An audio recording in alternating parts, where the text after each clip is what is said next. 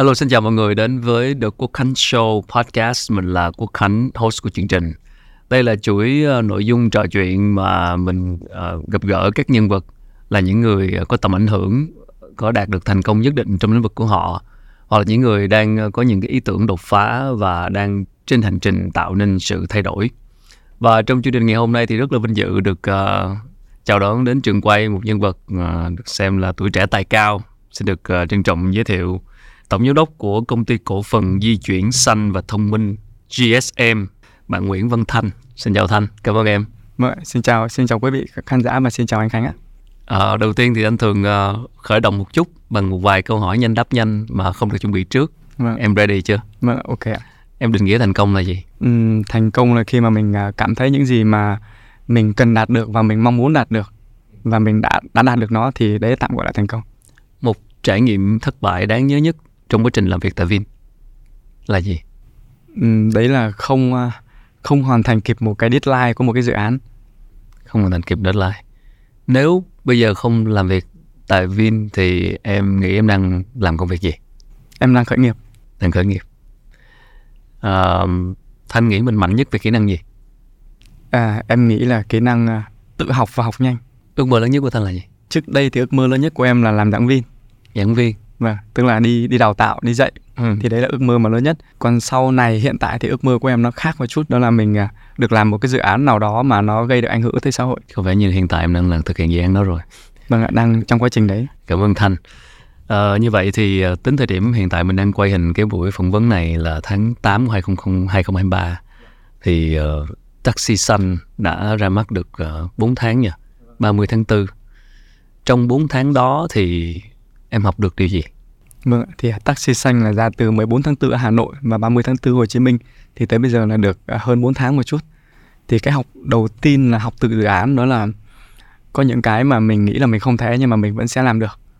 Bởi vì uh, mọi người thấy với một cái tốc độ tương đối là nhanh như thế trong một khoảng thời gian khá là khá là ngắn thì dự án cũng đã làm được một vài một vài điều mà uh, tương đối là khó khăn và được một vài con số tương đối là ấn tượng khi mà có thể ra mắt được tới 14 thị trường rồi và cũng đã tạo ra công an việc làm cho 7 8 nghìn cán bộ, công nhân viên. Thì đấy là một việc làm tương đối là không không hề dễ dàng trong cái thời điểm mà khó khăn như thế này. Mọi người cứ hay bảo là muốn đi nhanh thì đi một mình, thì có những thời điểm như thế này thì em thấy là muốn đi nhanh thì đừng đi một mình. Mà phải đi cùng cái sự cộng hưởng của rất là nhiều người và rất là nhiều các cái đối tác khác nhau. Thì cái cách đi của em đó là không đi một mình mà đi chung với một hệ sinh thái có rất là nhiều đối tác.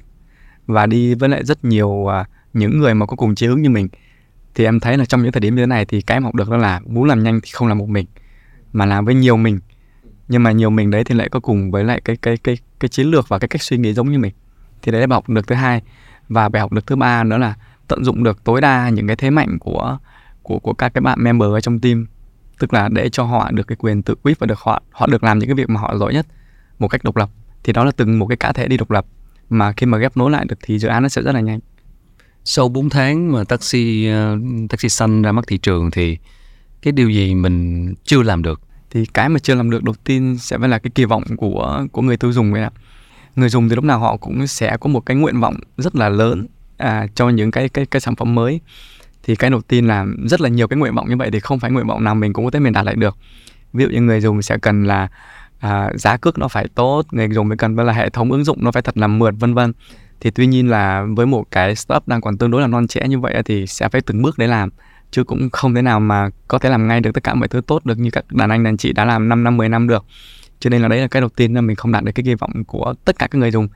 Thì mình sẽ vẫn đạt được một phần nào đấy và mình sẽ phải tiếp tục và cố gắng thêm. Cái thứ hai đó là cái cái số lượng xe. Số lượng xe thì hầu hết ở rất, rất là nhiều cái thời điểm đặc biệt thời điểm cao điểm thì gọi xe của xanh SM cũng tương đối là hơi khó.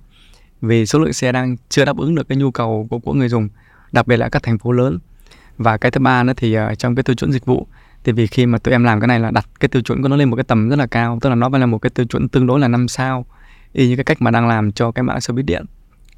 Thì tuy nhiên thì với cái lượng mà mình mình tuyển dụng ồ ạt và liên tục như vậy, mặc dù là mình sàng lọc cái khâu đầu vào rất là kỹ, mình đào tạo rất là nhiều, nhưng mà đâu đấy nó cũng sẽ vẫn còn một vài cái cái cái trường hợp, một vài cái, một vài cái ca mà họ chưa thực sự là là được dịch vụ cho lắm. Thì đấy là những cái mà em nghĩ là đang còn phải hoàn thiện tiếp tục khi mà em ra bắt thị trường như vậy mà thị trường vốn cũng đã định hình với taxi công nghệ cũng rất là nhiều và mình ra đời sau. Và mình thêm một cái yếu tố nữa đó là điện và xanh, đúng không ạ? Thì anh tò mò một chút về cái tâm lý khách hàng thôi, cái người mà sử dụng đó. Thì cái yếu tố mà xanh, yếu tố mà điện đó, nó sẽ đóng ảnh hưởng như thế nào? Hay là họ vẫn đang quan trọng về giá cước, về sự, số lượng xe có nhiều hay không? Ờ, cái cái yếu tố điện á, nó có thực sự quan trọng trong cái tâm lý của khách hàng không? Vâng. Thì đúng là khi mà chúng ta ra một cái ngành nghề nào mà đã định hình lâu á, thì bắt buộc phải có những cái yếu tố mà làm thay đổi. Nếu như không làm thay đổi thì hầu như rất là khó có có khả năng cạnh tranh. Thì quay về cái bài toán như hồi xưa đi khi mà tất cả mọi chúng ta chỉ có mỗi mình taxi truyền thống đi thì em nghĩ là chắc mọi người khi mà mọi người lên một cái taxi bình thường mọi người đi mọi người sẽ rất là ít khi complain về cái chuyện là à taxi sao lại có mùi như thế hay là tài xế thái độ thế này thế kia, vân vân mấy mây. Tại vì thời điểm đấy thì cũng không có nhiều sự lựa chọn. Và mình cũng không có một cái standard nào cao hơn để mình so sánh, để mà mình có cái phản biện. Thế thường là chúng ta sẽ sẽ kệ, đúng không? Khi mà những cái bên ứng dụng như là Uber với Grab vào thì nó làm thay đổi cả cái ngành. Cái yếu tố thay đổi của ngành đó là nó mới hoàn toàn cái cách thức mà vận hành nó. Thì đấy là một yếu tố mới. Và chỉ có những yếu tố mới như vậy vào thì mới thay đổi cái ngành được mà thôi. Vì vậy cho nên là khi mà dưới xem ra đời, xanh em ra đời thì cũng phải đặt, cũng phải đặt mình ở cái chuyện đấy là mình có cái yếu tố gì làm thay đổi cái ngành hay không? Nếu như không có yếu tố gì thì căn bản là cái ngành nó rất là khó thay đổi và mình vào thì rất là khó cạnh tranh. Tại vì mình chỉ là một cái bên thứ ba như là Uber hay là như Bi hay là như Grab chẳng hạn, thì rõ ràng là đã có hai ông đang làm như thế rồi. Bây giờ thêm một ông mà cái thị phần nó cũng như thế thì vào rất là khó, đúng không? Thì mình phải có cái mới. Thì cái mới thực sự ra tụi em sẽ có ba cái thứ mới. Cái thứ mới đầu tiên đó là phương tiện mới hoàn toàn. Và nó là phương tiện sử dụng bằng điện, thì đấy là yếu tố đầu tiên. Yếu tố thứ hai là liên quan đến môi trường. Và yếu tố thứ ba là liên quan đến chất lượng dịch vụ nghĩa là phải làm cho một cái chất lượng dịch vụ nó phải khác hoàn toàn. Thì đấy là ba cái yếu tố. Rồi quay lại cái câu trả lời câu câu hỏi của anh của anh của anh Khánh. Thì những cái yếu tố mà em kể trên đó thì nó ảnh hưởng như thế nào tới người dùng? Đối với lại người dùng ấy, thì sẽ có rất là nhiều tệp khách hàng khác nhau. Sẽ có tệp khách hàng là họ quan tâm về chất lượng dịch vụ trước. Sau đó họ mới quan tâm tới phương tiện và cuối cùng thì họ mới quan tâm tới giá. Nhưng cũng sẽ có những tệp khách hàng thì họ lại đảo ngược lại. Họ sẽ quan tâm tới giá đầu tiên sau đó mới tới những thứ khác. Vì vậy cho nên câu trả lời đấy sẽ đúng hay sai tùy thuộc vào là nó là tệp khách hàng nào. Đối với tệp khách hàng mà hiện tại họ đang cần một cái standard cao hơn về dịch vụ, họ cần những cái thứ trải nghiệm nó khác, họ cần cái chuyện là họ lên cái xe thì họ không ngửi thấy mùi của nó. Đấy là một cái trải nghiệm hoàn toàn mới. Họ cần một cái người tài xế chăm sóc họ một cách nó nó đúng nghĩa với lại dịch vụ hơn. Và họ cần một cái xe, nó phải là một cái xe mới hoàn toàn chẳng hạn, nó là một cái trải nghiệm khác đi. Thì họ sẽ thiên về hướng là họ sẽ lựa chọn xanh em ở giai đoạn này. Và những và và một vài khách hàng khác thì mặc dù thực tế là có những khách hàng là họ rất là nhạy cảm về mặt giá ừ. về mặt giá thì có thể họ sẽ vẫn sử dụng xanh em. Có điều là tần suất có thể là sẽ không nhiều những ứng dụng khác cũng được. Tuy nhiên thì cái trend mà hiện tại tụi em đang thấy đó là các cái tệp khách đấy hiện tại đang sử dụng xanh em tương đối là nhiều và thường xuyên. Và có một cái điểm nhấn của xanh em so với các so với các ứng dụng khác là cái tỷ lệ một người mà sử dụng liên tục của xanh em rất là cao so với lại các cái chỉ số ở trong ngành. Nghĩa là giống như anh Khánh mà đã quen đi rồi tụi em đo được là anh Khánh đi đến lần thứ ba chẳng hạn là bắt đầu anh Khánh quen rồi thì anh Khánh sẽ khó đi các bên khác. Vì lúc đấy là anh quen cái chuyện là anh anh sẽ cảm nhận được cái mùi xe anh sẽ cảm nhận được cái chất lượng của tài xế anh sẽ cảm nhận được chất lượng xe. Thì lúc đấy là cái tỷ lệ mà anh sẽ trở thành khách hàng trung thành nó sẽ cao hơn rất là nhiều. Thì đấy đang là đang là cái thực tế. Ừ. ờ, không chỉ là là là, là taxi xanh mà là anh muốn hỏi rộng hơn một chút về xe điện. Nói chung thị trường người dân Việt Nam mà sử dụng xe điện xe ô tô điện thì cái tâm lý của người dân Việt Nam hiện nay nó đang ở mức nào? Những người mà họ họ họ họ đã quen cái chuyện là họ đi tiên phong họ đã quen cái chuyện là à, có thể thử được những cái thứ mới và nhìn nhìn nhìn cách rộng hơn là trên thế giới họ đang thay đổi như thế nào thì thường đối với các đối với các cái đẹp khách hàng đấy thì họ sẽ chuyển đổi rất là nhanh. Ừ. tức là họ chuyển đổi không phải là vì mình quảng cáo không phải là mình có chương trình hay gì cả mà là vì bản thân họ là những người mà họ họ là cái xu hướng nó như thế thì đấy là đối tượng đầu tiên là khá là tốt mà thông thường là tệp này là tệp tương đối là trẻ. Giống như anh em mình trở lên á, thì thường là tệp này. Cái tệp tiếp theo là tệp các khách hàng là họ sẽ có cái sự gọi là à, chuyển đổi hơi chậm hơn một chút. Thì bắt đầu là có cái sự so sánh. Và dựa trên sự so sánh đấy thì sẽ có những cái độ cái cái độ cái độ delay và cái độ trễ nhất định khi mà đồng ý chuyển sang một cái phương tiện mới. Thì cái này cũng rất là dễ hiểu thôi. Mình nhìn trên thế giới họ cũng như thế họ cũng sẽ mất tương đối là vài năm thì đối với VinFast thì VinFast mới ở thị trường này cung cấp xe điện ra cũng chỉ mới gần đây thôi. Tính ra cũng chỉ mới 2 năm thôi.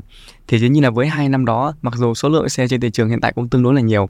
Ừ. tuy nhiên mà để mà đánh giá khách quan á, thì cái tốc độ mà mà mà đang chuyển đổi của của tất cả những gì liên quan đến xe điện ở cả Việt Nam mình ấy, thì đang tương đối là là chậm so với lại thế giới nhìn mặt bằng chung. Nhưng mà cũng không hẳn là chậm so với lại những nước láng giềng mà xung quanh của chúng ta. Và đối với VinFast thì vẫn đang thấy là những năm đầu tiên này là đang là những năm mà mà để cho khách hàng họ sẽ phải trải nghiệm thêm họ sẽ phải kiểm chứng thêm họ sẽ phải gọi là được được được được được trải nghiệm cái sự cách mà lên set xanh anh em ngồi nó cũng là một cách trải nghiệm ừ. thì sau cái quãng thời gian đấy nó sẽ là cái quãng thời gian mà nó sẽ bùng nổ hơn và thì đấy là cách mà mà chúng tôi đang nhìn thị trường như thế Tức là taxi xanh sẽ là một cái bước đầu tiên giống như để educate thị trường và để họ quen với cái việc ngồi một chiếc xe ô tô điện để hướng tới sau này. Đấy cũng là một cách hiểu. Đó là vốn dĩ thì uh, khách hàng mà họ những khách hàng mà đã mua xe rồi ấy, thì trước đây họ đã mua mà cũng không cần phải là có taxi xanh hay gì cả. Họ vẫn mua xe bình thường họ vẫn đi bình thường. Tuy nhiên thì để mà tiếp cận được nhiều khách hàng hơn bằng cách tức là cho nhiều khách hàng được được trải nghiệm hơn không phải ai cũng có đủ khả năng để mua xe điện thì xanh em sẽ là một cái cánh tay nối dài thêm để mọi người có thể có thể trải nghiệm được một cách thụ động. Ừ. bằng cách đó là mọi người có thể ngồi lên xe. Thì đấy cũng là một cái cách để nhiều người được được quen với xe điện hơn và nhiều người được trải nghiệm với xe điện hơn cách đây mấy ngày thì ờ, cũng em cũng ra mắt cái xe máy điện tức là gọi xe ôm công nghệ đi nhưng mà là xe điện là một cái bước tiếp theo. So với xe ô tô điện thì xe máy điện sẽ có gì khác? Về cái tính về mặt thị cái mức độ thâm nhập thị trường và cái hành vi người tiêu dùng. Thì cái khác biệt lớn đầu tiên của cái chuyện xe máy với ô tô là cái xe máy điện có mặt ở thị trường miền Nam mình lâu rồi. Ừ. từ cái thời mà chắc anh em mình cách đây hơn chục năm là mình đã có gọi là xe đạp điện mình đã có rồi. rồi đúng không?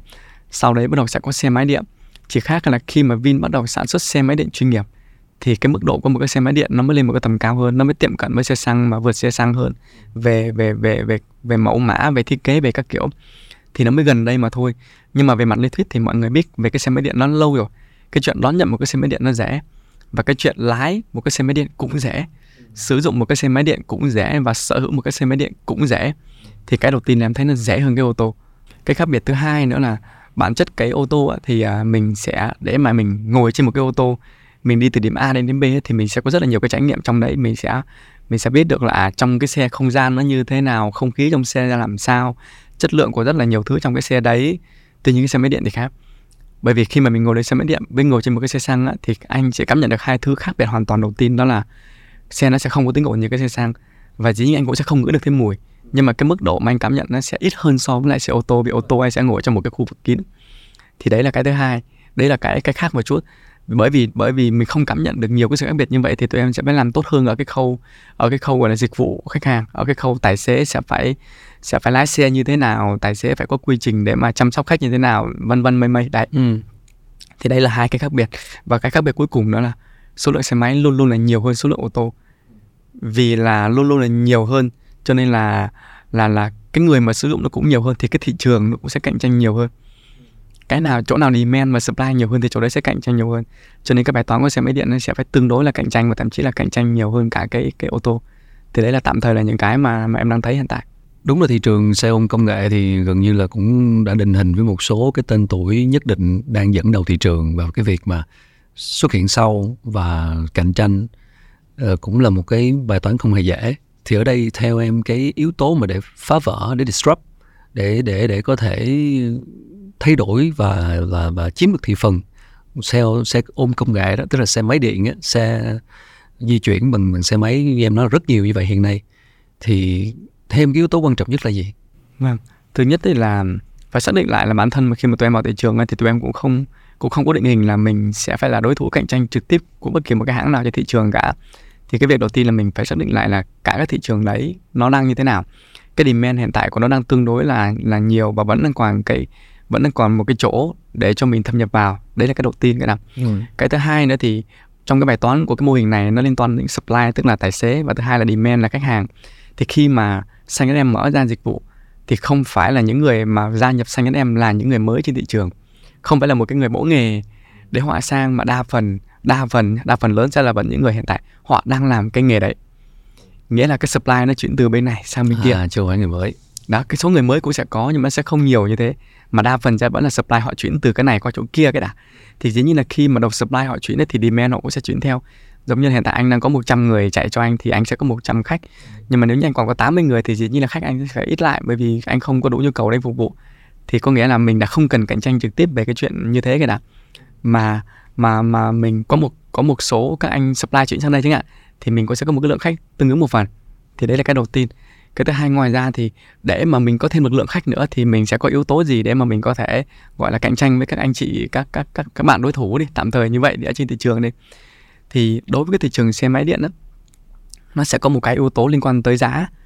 Giá nó đang là một cái mà tương đối là nhạy cảm ở cái thị trường này, bởi vì các bạn mà sử dụng xe máy điện thì ngoài cái chuyện họ cần yếu tố nhanh thì họ cũng sẽ quan tâm đến yếu tố về tiết kiệm. Thì đó sẽ vẫn là một cái. Thì dĩ nhiên là khi xanh em ra đời thì phải cố gắng là cân bằng giữa cái chuyện này. Cân bằng giữa cái chuyện đó là giá cả nên phải phù hợp và cạnh tranh với thị trường. Thì đó là một yếu tố cạnh tranh đầu tiên. Yếu tố cạnh tranh thứ hai đó là mình phải có một cái chất lượng tài xế phải khác đi hoàn toàn. Y như bây giờ có thể là anh mình book một cái chuyến xe nào đấy thì mình không biết được là à, cái xe nó sẽ như thế nào tài xế nó sẽ làm sao. Nhưng mà nếu như mình mà book sang anh em thì mình có thể có một cái gọi là tin tưởng hơn là đội ngũ tài xế bên này sẽ tốt. Bởi vì cái cách mà làm về dịch vụ, làm về tài xế trước đến giờ của bên của bên xanh, của bên xanh em thì luôn luôn là đặt lên hàng đầu. Thành ra là tuyển chọn đầu vào mà, chứ không có tuyển đầu à. Vì vậy cho nên là cái yếu tố về chất lượng của cái tài xế sẽ là cái thứ hai mà cạnh tranh được. Cái yếu tố cạnh tranh thứ ba sẽ là yếu tố về cái chất lượng của cái xe. Vì xe nó là mới 100% mà. Vì đang là xe mới 100% thành ra ít nhất là những năm đầu tiên nó sẽ là những năm mà cái chất lượng xe nó là một trong những yếu tố cạnh tranh. Và cái yếu tố cuối cùng đó là khi mà mình cũng là mình sử dụng hai cái bên, hai cái dịch vụ xe như nhau, chi phí khách hàng phải trả như nhau. Nhưng khách hàng sẽ có được cái sự lựa chọn về chuyện là tài xế có thể sẽ tốt hơn, xe sẽ tốt hơn và tài xế và khách hàng đang là một trong những người là ủng hộ trực tiếp tới cái xu hướng về môi trường. Đang là những người góp trực tiếp, góp trực tiếp vào quỹ vì tương lai xanh, đang là những người trực tiếp ủng hộ về môi trường. Thì dĩ nhiên là khách hàng sẽ có sự cân nhắc để lựa chọn một cái bên mà khách hàng sẽ được nhiều hơn là mất. Thì đấy là những yếu tố mà cạnh tranh của xanh SM về mạng xe máy điện đúng là khi mà em chia sẻ cái việc mà những cái tài xế chuyển sang bên mình tức cái nguồn supply từ bên khác sang bên mình thì ở đây là bài toán chính sách về tài xế. Hồi xưa thì chúng ta nói về mô hình sharing economy tức là nền kinh tế chia sẻ khi mà những cái startup công nghệ chỉ sở hữu cái công nghệ thôi mà không có phải sở hữu tài xế. À, tài xế là các bên ờ, sử dụng cái công nghệ đó. Còn bây giờ mình sẽ là làm một hình khác tức là mình là người control kiểm soát và sở hữu tài xế và có một cái chính sách đồng bộ thì có vẻ như nó sẽ giúp mình giải quyết cái bài toán về tài xế hơn hay không? Vâng. Thì thứ nhất là hai cái mã này tương đối là khác nhau là mã xe bốn bánh tức là mã xe hơi và mã xe máy điện nên là tương đối là hai mô hình khác nhau. Cái mô hình của cái xe ô tô điện tức là mô hình của xe taxi á, thì là supply là nhân viên chính thức của xanh em tức là đấy là nhân viên của công ty. Vì là nhân viên của công ty công ty sẽ phải lo cho đời sống của anh em công ty sẽ phải trả tất cả các thể loại bảo hiểm công ty Đúng sẽ rồi. phải đấy là nhân viên của mình. Nhân viên của mình và nhiệm vụ của người nhân viên của mình đó là phải phục vụ khách hàng với cái tiêu chuẩn chất lượng tốt nhất. Thì hiện tại mình đang kiểm soát cái mảng bốn bánh bằng cách đó là supply đó là của mình. Thì cái mảng hai bánh nó sẽ thiên về theo kiểu của thị trường hơn tức là nó vẫn là sharing economy. Thì đối tác sẽ vẫn là tài xế vẫn là những người gọi là đối tác của mình. Tuy nhiên á thì bởi vì họ là một không phải là họ đối tác của mình á, thì mình không không phải take care họ không phải như thế. Mà mình sẽ vẫn phải chăm sóc và sẽ vẫn phải có những cái chính sách để mà làm sao mà họ tốt hơn ở thị trường về mặt chính sách để chăm lo cho đời sống của họ nhiều hơn. Và cái cuối cùng vẫn cứ là phải đảm bảo được cái thu nhập của họ. Thì riêng cái mảng đấy thì mình sẽ tương tự như các bên khác nhưng mình lại cung cấp cho họ một cái xe. Ừ. để đảm bảo được là về chất lượng dịch vụ và chất lượng của xe nó phải là giống nhau y như cái mảng ô tô. Nó phải là xe mới 100% chứ nó không thể là một cái gì đấy uh, không giống không đồng nhất được. Mà đây nó phải là đồng nhất. Thì cái cách đồng nhất đó nó cũng sẽ nó cũng sẽ gọi là cân bằng được một phần giữa là đối tác và là nhân viên của công ty với lại nếu như mình mà nhìn rộng hơn ở trên thế giới thì các, kể cả là những hãng mà hồi xưa họ định vị họ là công ty công nghệ, họ chỉ có nắm công nghệ thôi. Bây giờ họ cũng đang thay đổi mô hình rồi. Giả sử như Grab Grab mới mua một công ty ở Singapore về taxi. Đấy là một ví dụ. Tức là cái mô hình, cái mô hình gọi là gọi là tốt nhất là công ty như thế nào thì chưa anh biết cả. Bởi vì nó vẫn đang ở trong ở trong cái thời gian là đang sẽ phải làm để cho đến khi mà có lợi nhuận thành ra mô hình, chuẩn là mô hình như nào thì mình chưa biết thì mình cũng chưa đánh giá được. Tuy nhiên thì thấy kể cả những bên công nghệ họ cũng đang bắt đầu là họ đang hybrid lại cái mô đồ của họ, là họ sẽ vừa có công nghệ mà vừa họ quản lý access, tức là họ vừa có nhân viên, họ vừa có tài sản mà họ vừa có công nghệ. Thì nếu như vậy thì họ đang giống như xanh em bây giờ. Đúng, anh thấy có một sự dịch chuyển chứ. Hồi xưa là chỉ sở hữu công nghệ thôi và không có như nói là không, đó không phải nhân viên của mình. Nhưng sẽ nảy sinh những vấn đề liên quan tới chất lượng của tài xế, sự đồng đều về chất lượng. Rồi bây giờ sẽ là mô hình như nó là hybrid, tức là sẽ kết hợp vừa sở hữu công nghệ nhưng vừa có một chính sách gì đó nó sâu sát hơn với tài xế. Với mô hình xe ô tô thì là đó là nhân viên của mình thì dễ rồi. Nhưng với mô hình xe máy thì có thể cái người tài xế sẽ được mình chăm sóc một cách gì đó kỹ càng hơn và nó đảm bảo chất lượng hơn. À, đúng ạ? Để tránh những cái vấn đề uh, về gọi là inconsistent tức là không đảm bảo không đồng đều về chất lượng như hiện nay đã đã đã xuất hiện trên thị trường từ một số cái ứng dụng công nghệ khác. Anh cũng uh, tò mò một chút bây giờ là về cái cái quá trình trước đó đã xây dựng nên cái con người của mình như thế nào để trở nên phù hợp với văn hóa của Vin? Thì lúc đó ờ, khi mà lần đầu tiên về với Vin là Vinbus đúng không? Em chia sẻ thêm một chút kỹ hơn một chút về cái giai đoạn lúc đó là như thế nào và lý do tại sao em được chọn được mời về ở cái độ tuổi còn rất trẻ. Khoảng độ 14 tuổi là em bắt đầu đi làm rồi. Là những cái thời điểm mà mọi người được nghỉ hè thì thay vì mọi người nghỉ hè thì bắt đầu em đi làm thuê vụ hay là đi làm cho một vài các cái công ty mà đại loại là những cái công ty tư nhân rất là nhỏ. Và khi mình đi làm vậy thì bắt đầu mình quan sát những anh chị quản lý những anh chị giám đốc đấy thì thì thì thì họ như thế nào. Vào thời điểm đó thì gia đình nhà mình cũng không có khá giả cho nên mình thấy những người đấy giống như kiểu thần tượng ấy. Giống như mình nhìn những người đấy thì mình muốn là sau này mình cũng sẽ giống như thế. Là sau này mình lớn lên thì mình cũng muốn trở thành những anh những chị như quản vậy lý doanh nghiệp. Đúng rồi quản lý những doanh nghiệp như vậy hoặc là những cái người anh chị chủ như vậy. Sau đấy bắt đầu tới năm độ 17 tuổi thì bắt đầu là ý, ý tưởng khởi nghiệp lần đầu tiên xuất hiện là từ thời điểm đấy. Hồi đấy thì các công ty may mặc họ nhận được rất là nhiều đơn hàng. Thì để mà nhanh thì họ sẽ phải bỏ bớt các cái đơn hàng nó ra cho các cho các cái xưởng may gia công. Và đúng là cái khu vực đấy tại thời điểm đó là số lượng nó không đủ cho nên họ phải đi xa hơn để họ tìm. Thế mình nghĩ ngay trong đầu là thế thì tại sao mình không làm? Thế là tại sao mình không mở ra một cái xưởng gia công? Rồi sau đấy mình nhận những cái đơn hàng gia công nhỏ nhỏ nó lại rồi mình làm lên một kế hoạch xong rồi tính chi phí ra là bây giờ mình mở một cái xưởng như vậy mình cần bao nhiêu cái máy may mình cần tuyển bao nhiêu nhân công nhân công ở đâu tìm mặt bằng ở chỗ nào mình đến mua thiết bị như thế nào. Thế là làm xong bắt đầu em mới đem cái kế hoạch đấy đi về vay mẹ. Nhưng mà việc đầu tiên của mẹ em là chửi. Tức là thứ nhất đó là tại vì lúc đấy mình còn quá trẻ và cũng không nghĩ là mình mình làm được. Và hồi đấy em còn sau này mẹ em mới kể lại là hồi đấy mẹ em còn nghĩ là em lấy cái lý do đấy để kiếm tiền làm một cái việc khác. Ok. Hồi đấy còn nghĩ mình hay là mình có bị nghiện hút hay cái gì không cơ tức là sẽ nghĩ là không không bình thường. Bởi vì gia đình nhà mình cũng gia đình làm nông ra rồi sau đấy cũng đi làm những việc không phải là doanh không phải là không Kinh phải là là kinh doanh ấy. Thầy nhắn nghe cái chuyện đấy bằng 17 tuổi mà muốn mở công ty nghe nó sợ lắm. Thế là sợ và dĩ nhiên là ban đầu thì mẹ không đồng ý. Thì thuyết phục mẹ không được thì chuyển sang thuyết phục chị. Thì chị chị thì lại xui bởi vì chị là người làm trong cái ngành đấy. Ừ. và chị thì chị hiểu hơn mẹ bởi vì chị cũng trẻ chị cũng còn trẻ mà chị hiểu hơn. Và chị thì cũng mới đi làm nên chị cũng có tiền tiết kiệm của chị thế là em nhớ là em vay chị là tương đương với một con Air Black thời điểm đấy tức là có độ 40 triệu gì đấy Ừ. ba bốn mươi triệu gì đó. Rồi. cộng thêm với một ít tiền em có nữa. Lúc đấy em nhận nhiệm vụ là là người đi đi kiếm tiền tức là đi kiếm đơn hàng về phải đi liên hệ với các nơi để xin để xin hàng gia công này rồi làm sao để mà đi gọi là đi đi pitching với họ được về giá này tức là mình cũng tự học rất là nhiều hồi đấy là mình đúng như một cái một cái kiểu một trang giấy mới luôn không biết cái gì cả. Tới nỗi là mình lấy một cái đơn hàng về mà mình chào giá xong rồi họ nhìn mình như người ngoài hành tinh luôn tại vì giá quá thấp và cái dự án đấy là dự án đầu tiên mà em nghĩ là làm cũng không thành công nhưng cũng không thất bại. Nghĩa là mình làm vậy hoài thì nó cũng không không không không lớn lên nổi. Thế lúc đấy em mới nghĩ cái chuyện đó là thế thì thay vì gia công không thì bây giờ mình đi bán quần áo. Thế là cái việc tiếp theo sau cái bộ gia công đấy là vừa làm gia công và em vừa đi làm bán đồ gọi là đồ trẻ sơ sinh. Là em em tự làm cho một cái thương hiệu tên của mình luôn. Rồi. Mình nhưng chỉ bán đồ trẻ sơ sinh nhưng mà tại sao là đồ trẻ sơ sinh? Vì nó không liên quan đến mẫu mã. Nó chỉ là một cái đồ trắng tinh thôi tức là mình sẽ đi mua vải chất lượng về sau đấy mình may thành những cái bộ đồ nhỏ. Tại vì thường là sơ sinh thì mọi người sẽ không quan tâm đến yếu tố về về về gọi là màu sắc hay là về thiết kế mẫu mã về trẻ sơ sinh thì cũng chỉ có thế thôi mà sẽ quan tâm về độ an toàn về vải hơn. Thế là em đi làm trẻ sơ sinh và làm cho cái thương hiệu đấy sau đấy em là người trực tiếp đi bỏ mối từng cái tiệm tạp hóa từng cái tiệm hàng một của, của hầu như cái khu công nghiệp. Ừ. ở Bình Dương là hầu như thời điểm đấy là ngày nào em cũng đi quần từng nơi một để tìm cách bỏ hàng thì đấy cái việc thứ hai nó làm cho mình phát sinh thêm cái chuyện là mình biết đi kinh doanh và mình biết để tạo dựng mối quan hệ như thế nào. Thì em làm được một thời gian làm được một thời gian thì tổng lợi nhuận nó cũng không không nhiều như mình mong muốn. Ừ. thế là mới chuyển lại cái cái công việc đấy cho người chị làm cùng và sau đấy thì em đi làm. Thì bắt đầu là cái công cuộc đi làm thuê đến từ đấy. Nhưng mà cái đi làm thuê thì nó lại đỡ một cái là lúc đấy thì cái mindset của mình nó nó mang hơi hướng của một cái người quản lý và một người làm chủ hơn là người làm thuê. Vì trực tiếp mình cũng đã quản lý vài chục nhân sự rồi. Mình còn làm hết tất cả các khâu từ từ từ kế toán, đúng không? Từ kinh doanh, từ sale, từ trả lương. Nói chung mình làm hầu hết tất cả các khâu. Thì vì trong trong một cái xưởng, mặc dù nó chỉ có vài chục người, nhưng mà tất cả các khâu liên quan thì nó vẫn liên quan mà. Thì nó vẫn có. Thế là mình vẫn phải làm. Thế thành ra là khi mà mình làm thuê, nhưng mà cái mindset của mình rất là tốt là mình nhìn tổng quan được cái cái công việc của mình một cách nó lớn hơn. Thì em thăng tiến nó tương đối là nhanh hơn là vì vậy.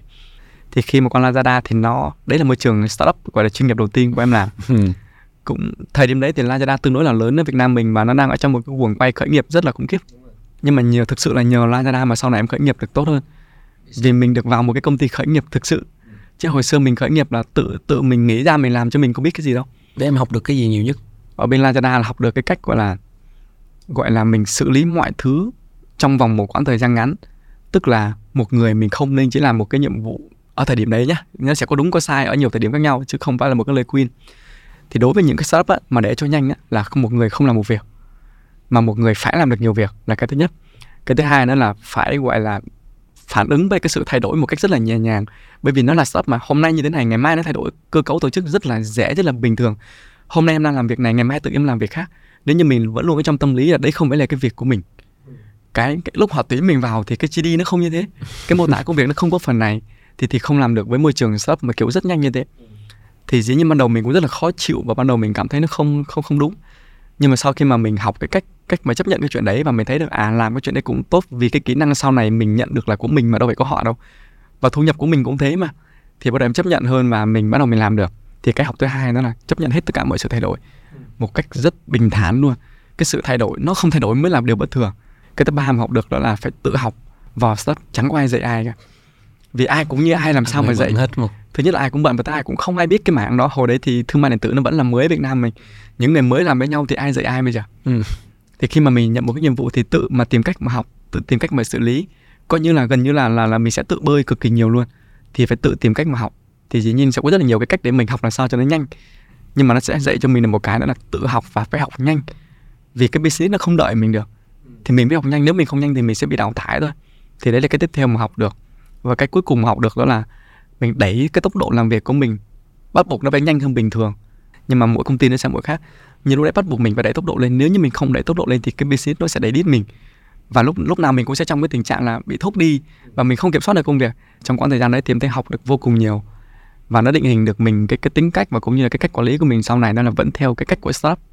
Mình sẽ vẫn chuyên nghiệp như những như những tập đoàn lớn. Nhưng mà cái cách mà mình tiếp cận vấn đề và cái cách mình xử lý vấn đề nó theo startup thì nó sẽ nhanh hơn thì hiện tại em vẫn đang là theo cái phong cách như thế. Đúng là bây giờ là ứng dụng hết tất cả những kỹ năng đó vào GSM đó. Đúng rồi. Thì sau Lazada xong rồi bắt đầu thì em có qua làm phó tổng có có một cái dự án thuộc một cái tập đoàn về logistics cũng tương đối là lớn. Và trong cái quãng thời gian này thì em cũng có một cái dự án khởi nghiệp riêng của mình. Uh-huh. thì sau khi mà cái dự án khởi nghiệp riêng đấy nó tương đối là hoàn thành thì cũng là cái thời điểm mà mà mà mà Vingroup họ có họ có mời họ có mời về để làm việc. Thì lúc đấy bản thân một cái người trẻ như em thì suy nghĩ về một cái tập đoàn kiểu Big Off như vậy nó khá là cái gì đấy nó rất là là lớn và mình cảm giác như là mình không phù hợp. Tức là tự mình cảm giác chứ lúc mình cũng chưa làm mình cũng không biết. Nhưng mà mình tự cảm giác và lúc đấy mình chỉ có thích stop thôi. Nhưng mà sau đó sau đó đến khi mà em gọi là đã đã hoàn thành cái nghĩa vụ với với công ty cũ rồi ấy, thì lại có một cái suy nghĩ là hiện tại thời điểm đấy thì Vin rất là nổi tiếng đặc biệt là nổi tiếng những cái dự án mà về xe điện. Nổi tiếng về những cái chuyện là họ đi trước cái cái cái xu thế rất là nhanh và họ làm rất là quyết liệt. Xong rồi mới nghĩ trong đầu là thì mình cũng đã kinh qua sát rồi. Mình kinh qua những cái tập đoàn lớn của nước ngoài rồi. Thế thì mình thử một cái tập đoàn lớn của Việt Nam. Hồi đấy chỉ nghĩ đơn giản như thế thôi. Thì sau khi mà mình biết cái dự án mà mình sẽ đảm nhận ấy thì nó có ý nghĩa nó lớn hơn nhiều ở một cái mức độ là chỉ là một dự án. Tại vì nó là một cái dự án đầu tiên của, của, của Việt Nam mình về một chiếc xe điện. Nghe nó cũng rất là thích. Cái thứ hai nó là dự án về phi lợi nhuận. Tức là một cái công ty sinh ra để không tạo ra lợi nhuận. Đúng không? đúng rồi công ty đó là công ty không tạo ra để sinh lợi nhuận là định hướng ban đầu của họ của mình đó là mình bỏ tiền ra để mình tạo một cái chất lượng dịch vụ mới. Mình đẩy một cái ngành nó đi lên và mình và và mình là một trong những yếu tố mà tác động tới môi trường tích cực. Chứ không phải vì yếu tố lợi nhuận là cái cái ý nghĩa của nó hay. Vì cái ý nghĩa của nó hay thành ra là là rất là thích để vào để tham gia. Thời điểm đấy là mới có thêm một cái lý do tham gia mới đó là vì cái ý nghĩa của cái dự án. Ý nghĩa dự án xong bắt đầu là mới định hình và nghĩ là à bây giờ mình đi làm mình cũng kiếm tiền. Thì chỗ khác họ cũng trả tiền mình như vậy chỗ này họ cũng trả tiền mình như vậy lương như nhau chính sách như nhau. Còn trong đấy như thế nào thì mình chưa biết. Nhưng mà cái dự án này thì mình thấy nó ý nghĩa thực tế và mình được làm. Thế là em vào. Thế là lúc đấy mình nghĩ trong đầu thế thì mình vào. Một cái quá trình uh, rất nhiều trải nghiệm mà anh cũng tò mò tức là em kinh qua rất nhiều vị trí rất nhiều công ty uh, khởi nghiệp đầu tiên rồi sau đó làm thuê cho các tập đoàn nước ngoài rồi các tập đoàn mà thuộc dạng là startup giống như là Lazada. Cái lúc đó em thật sự trong trong trong cái suy nghĩ của mình á mình vạch ra cái lộ trình phát triển sự nghiệp của mình lúc đó là mình có một cái kế hoạch nào đó rõ ràng hay không hay là vẫn theo theo kiểu là sẽ trải nghiệm từng nơi để học nhiều hơn? Hay là mình có một cái đích đến mình đã đã định sẵn trong đầu rồi? Có đích đến. À, hồi xưa là em hay em hay làm một cái roadmap 5 năm một lần. Thì cái roadmap đầu tiên của em làm là năm 22 à, năm năm một lần. Năm 22 tuổi cho tới năm 27 tuổi. Thì thường em chỉ đưa ra bốn thứ tiêu chí thôi. Tiêu chí đầu tiên đó là tới cái năm đó là mình muốn thu nhập của mình là bao nhiêu tiền hồi đấy sôi thịt đó mình nghĩ lương của mình thu nhập của mình nó sẽ có là bao nhiêu tiền ok. Tại sao mình nghĩ như thế? Thì bắt đầu mình đưa mình một cái mốc. Cái thứ hai là hồi đấy là mình định nghĩa là mình cần học thêm kỹ năng gì cần học thêm bằng cấp gì cần học thêm những cái gì? Em cũng sẽ là một cái tiêu chí thời điểm đấy nhé bây giờ khác. Là cái thứ hai. Cái thứ ba là mình nghĩ cái vị trí cái level của mình nó sẽ như thế nào? Và cái thứ tư là mình tích lũy được bao nhiêu tiền? Ok. Hồi đấy là trong bốn yếu tố là hai yếu tố liên quan đến tiền này. Bốn cái. Xong bắt đầu em vạch ra hai hai tố mình cần như thế nào hai ba như thế nào hai tư như thế nào hai năm như thế nào. Và để đạt được cái đó thì mình cần cái gì? Mình cần đi học cái gì? Học ở đâu? Chi phí như thế nào? Mình nên có bao nhiêu nhiêu lương? À, mình cần tiết kiệm được bao nhiêu tiền? Thì bắt đầu mình làm kiểu như vậy và thực sự rất là kỷ luật cho cái việc đó. Và đến năm thứ nhất năm thứ hai mà mình cảm thấy được là nếu như mình tiếp tục mình đi theo cái lộ trình này mình không thể nào đạt được tới cái đích của năm 20, 26, 27 tuổi chẳng hạn thì đổi hướng. Thì tới đây mình phải chuyển hướng. Chứ không thể nào mà mình cứ bám theo như vậy được. Mọi người hay bị một cái là mọi người có thể mọi người năm bảy năm mọi người mọi người đứng im tại chỗ nhưng mà người ngại ngại thay đổi ngại di chuyển. Vì thứ nhất là mình không có mục tiêu rõ ràng. Cái thứ hai nữa là mình không biết mình có nên di chuyển hay không. Nhưng mà như em thì khác. Như em thì khác bởi vì em có cái đích đến của em là 27 em cần như thế nào rồi? Thì 24 25 mình mà cứ tiếp tục đi như vậy mình không kịp. Thì nếu như mình mà không đổi hướng khác thì mình không thể kịp được. Là mình biết để mà mình phải xử lý cái vấn đề đấy rồi thì bắt đầu em sẽ đổi hướng đi. Ừ. thì cái kế hoạch đấy hiện tại em vẫn đang còn giữ lại để làm kỷ niệm từ 22 tới 27 là theo cái roadmap kế hoạch đó thì mình đi khá đúng đúng không đi nhanh hơn. Thật sự hồi đấy thực sự em chỉ mong là đến năm 27 tuổi thì level của mình ở mức gọi là trưởng phòng. Ở một cái mức trưởng phòng thu nhập nó có thể là ví dụ như vài chục triệu mình tiết kiệm được được vài trăm triệu một hai tỷ gì đấy và mình có một cái khởi nghiệp bé bé hồi đấy mình nghĩ thế. Nhưng mà tới năm 27 tuổi thì thực sự là mình vượt xa cái cái cái đó rồi. Thì đến năm 25 tuổi là bản thân em đã thay đổi lại cái kế hoạch rồi. Vậy thì sau khi đạt được bốn yếu tố rồi thì em lại nghĩ cái gì sẽ tiếp theo? Từ hồi 25 tới hồi 30 tuổi thì cũng là dựa vào bốn yếu tố đấy nhưng mà sẽ thêm một vài yếu tố khác đó là mình sẽ thêm yếu tố về khởi nghiệp. Đó là mình mình có làm được một cái gì đó riêng cho mình hay không? Và thêm một cái yếu tố nữa nó liên quan đến chuyện đó là mình có làm được một cái sản phẩm gì hoặc một cái gì đấy mà để mọi người phải biết tới mình hay không? Thì em tổng cộng là sẽ có 6 cái yếu tố đấy. Và hiện tại thì thì đấy thì chắc cũng anh cũng đang thấy. Đấy làm gì làm miễn sao nó thỏa mãn yếu tố đó thôi. Đúng rồi. Có thể công ty này công ty khác nhưng mà chính xác. thỏa mãn yếu tố đó. Thứ nhất là nó phải được cho mình nè. Là cái mà mình mình mình phải thực sự mình phải nhìn nhận đó là cái mà mình mong muốn có được cho mình không là mình phải được cho mình trước rồi sau đó mình mới phụng sự lại những cái thứ khác một cách nó thực tế hơn được. À, nghe chia sẻ có vẻ như là em là một người biết rất rõ mình muốn gì ấy. À, anh anh cũng tò mò đó câu hỏi này hơi trừu tượng nhưng mà để biết mình muốn gì ấy, nó đến từ cái gì? Những cái ước muốn đó những cái mà em vạch ra trong đầu em muốn bốn cục bóc như thế này cái động lực nó đến từ đâu và nó những cái gì đã đã đã định hình lên cái việc mà mình em biết em muốn cái gì nó đến từ đâu em nghĩ là đầu tiên thì mỗi người là sẽ có một cái tuổi thơ khác nhau trong một cái hoàn cảnh khác nhau. Thì ra là cái cái ý tưởng ban đầu nó sẽ luôn xuất hiện từ cái hình từ cái hoàn cảnh của mình. Ví dụ như khi mà gia đình mình là một gia đình mà chuyển từ miền Bắc vào thì hầu hết bạn bè của em xung quanh á mọi người sẽ có gọi là mọi người sẽ có nhà trước đi. Ok. Bởi vì mọi người ở trong này mà. Nhưng mà gia đình em thì khác lại phải đi kiếm tiền Rồi. để mua được đất và Cái mua được hoàn- nhà. hoàn cảnh đó. thì ý nghĩa của mình xuất phát lúc đấy nó sẽ là làm giàu cái thứ hai nữa là khi mà mình bắt đầu mình đi làm mà mình va chạm vào xã hội ấy, mình gặp được nhiều chuyện hơn á mình gặp được nhiều các các các anh chị lớn hơn mình biết được nhiều chuyện ở cuộc sống này hơn thì bắt đầu mình mới cảm nhận được là mình muốn trở thành ai. Thì cái cách của em có thể nhiều người không thích. Vì mọi người cứ hay nói là đừng đừng có biến mình thành một phiên bản của người nào đấy hay là đừng có nhìn một người nào Thành đó mẫu á đúng rồi thì cái cách của em lại hơi khác. Thường các vận động viên họ luôn có một cái thần tượng của họ và thần tượng của họ là cái người mà họ muốn vượt qua nhất. Thì cái cách của em cũng thế. Vượt qua chứ không phải là mình trở thành họ. Đúng rồi nhưng mà trước khi mà để vượt qua họ thì mình phải có cái mẫu cái đã. Ok. Và mẫu là họ thực ra nếu như mình không có mẫu thì mình khó. Nếu như anh không có thang điểm 9 điểm 10 thì lúc anh được 4 năm điểm anh có biết là anh đang tệ không? Cũng đúng. Đúng không? Có cái mốc nào để hướng tới đúng không? Đúng rồi. Thì khi mà mình tìm những cái hình mẫu đó thì bắt đầu mình cảm thấy là mình có thích cái cuộc sống như thế hay không? Mình có thích trở thành cái phiên bản đó hay không? Thì mình định hình mình trở thành. Giống như bắt đầu từ năm khoảng độ 23, 22, 23 tuổi thì em định hình em trở thành doanh nhân chẳng hạn. Để trở thành doanh nhân thì anh khởi nghiệp hoặc là anh sẽ làm lãnh đạo của những công ty lớn có tiết lộ được một chút về những hình mẫu cụ thể mà em hướng tới không? Có thì có một anh thì không biết có anh có xem cái số này không? Em có từng nói trực tiếp với anh luôn. Ok. Thì thời điểm đấy là em có rất là thích một anh là anh Hoài. Anh Hoài là founder của giao hàng nhanh. À ok lương duy anh Hoài. Lương Duy Hoài. Ok. Thời điểm đấy em còn nhớ là cái câu đầu tiên mà em anh gặp nhau nói chuyện em bảo với anh là em muốn vào Forbes giống như anh 30 trước khi 30 tuổi thời điểm đấy câu đầu tiên gặp nhau ở quán cà phê em nói anh câu đó là câu đầu tiên. Ok. Nếu anh xem số này chắc anh nhớ. Ok.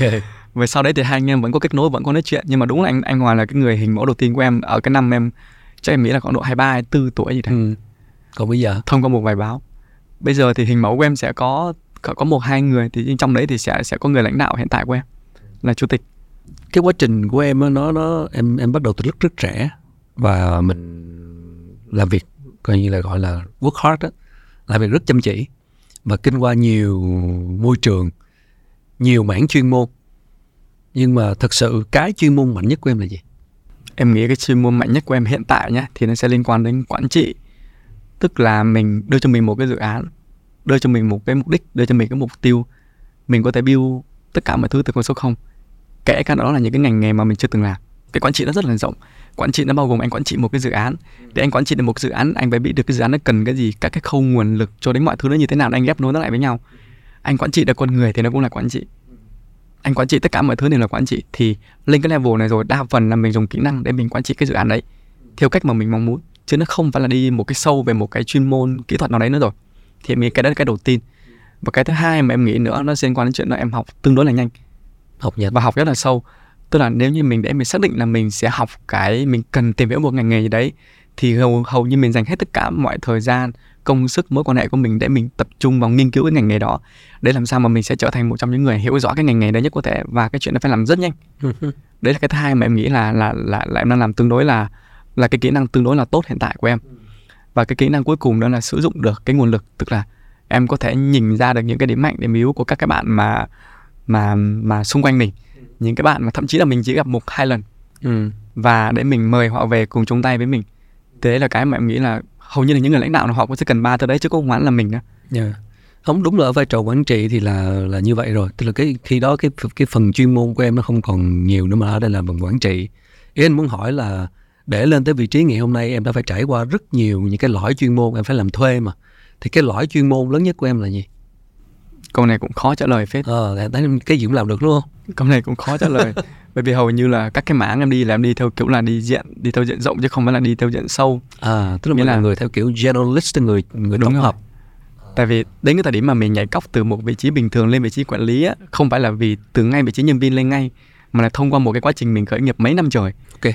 Và vì mình khởi nghiệp mấy năm trời rồi đến khi mà mình phỏng vấn trực tiếp với cái người mà làm giám đốc khối ấy, uh-huh là họ đã nhận ra cái chuyện đó rồi. Là ông này có chuyên môn đó rồi. Đúng rồi và mình đã kể hết cả cái hành trình của mình mình làm như thế nào và lúc đấy thì họ test như thế nào đấy họ muốn thử như thế nào đấy thì mình cũng sẽ sẽ, sẽ chiều theo họ. Ok. Và nó đã chứng minh được cái chuyện mình làm rồi. Thì lúc đấy trong đầu họ chỉ là cậu này cậu còn trẻ quá thì có nên thử hay không thôi? Thì em may mắn là gặp được người họ chịu thử mình. Ok. Và khi mà họ thử mình mà mình vượt qua rồi thì những cái công ty tiếp theo thì họ lại đi dựa vào cái background của công ty trước đó Vậy thì ở vai trò góc độ quản lý, uh, góc độ quản trị, em nói là về con người, về mặt làm sao để khả năng của em là xây dựng những sản phẩm trong thời gian ngắn và từ con số không. Với với Vin thì có vẻ rất là phù hợp bởi vì họ luôn đi rất nhanh và có những sản phẩm xây dựng rất nhanh. Cụ thể vừa rồi là taxi xanh đúng không? Cái cái cái những cái mà em rút ra được ừ, bài học từ việc xây dựng một sản phẩm mà nó nó nhanh như vậy từ con số không mà trong nguồn lực trong một thời gian ngắn và nguồn lực không phải là quá dư giả mình rút ra được cái cái kinh nghiệm gì? Đấy thì giống như hồi nãy em bảo đấy cái kinh nghiệm đầu tiên đó là mình không được làm một mình. Ok. Tức là mọi có rất là nhiều người bị mắc cái khuyết điểm này.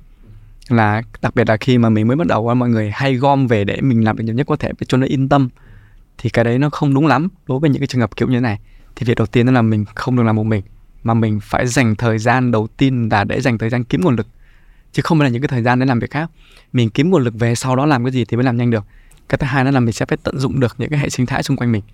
Những cái gì mà đối tác của mình có, họ làm giỏi hơn mình để họ làm. Mình làm cái cốt lõi của mình trước ví dụ như em có những đối tác họ giỏi cái phần này, phần kia, mặc dù em cần những phần đấy, em có thể tự làm được, nhưng không không không nên làm. Họ, mình chưa chắc mình đã làm chuyên môn bằng họ, thì những cái gì họ giỏi hay để họ làm, và mình kết hợp với họ, mình chung tay cùng với họ. Và cái thứ ba mình học được nữa là khi mà mình cần làm những gì quick win tức là mình phải dồn vào nguồn lực vào một quãng thời gian nào đấy á thì tất cả mọi thứ là mình sẽ phải sắp xếp theo thứ tự ưu tiên.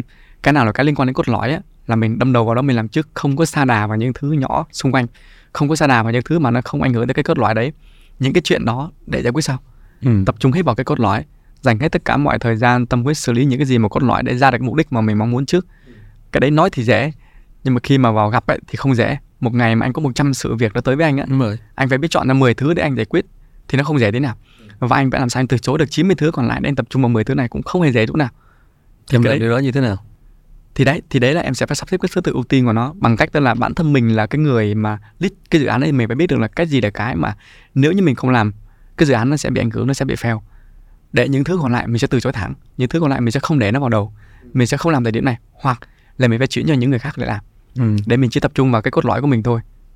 Thì đấy là cái cách mà mà dễ nhất để làm. Một cái môi trường đầy áp lực như vậy và liên tục phải cải tiến và thay đổi đó cái việc mà ra quyết định của em á em có thường xuyên phải ra quyết định trong tích tắc tức là những phải đưa ra quyết định nhanh và cái trải nghiệm nó như thế nào? À, thứ nhất là câu trả lời là có.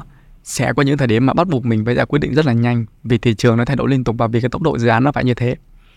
Và khi mà mình ra những quyết định như vậy nói là mình ra quyết định nhanh nhưng trong đầu mình là phải tính sơ bộ và mình phải có mình phải có một cái nguồn thông tin vừa đủ. Chứ không phải là mình chỉ có đủ 10% thông tin mà mình quyết định thì thường sẽ em sẽ không bao giờ làm như thế. Mà ít nhất nó phải là 50 60% cái nguồn thông tin mình là phải có. Và cái nhanh ở đây là tại thời điểm đấy mình cần 80 90 thì không có. Mình ừ. cần 80 90% cái mức độ chính xác hoặc là mức độ thông tin thì mình không có. Nhưng mà 50 60% và tự mình tính tiếp.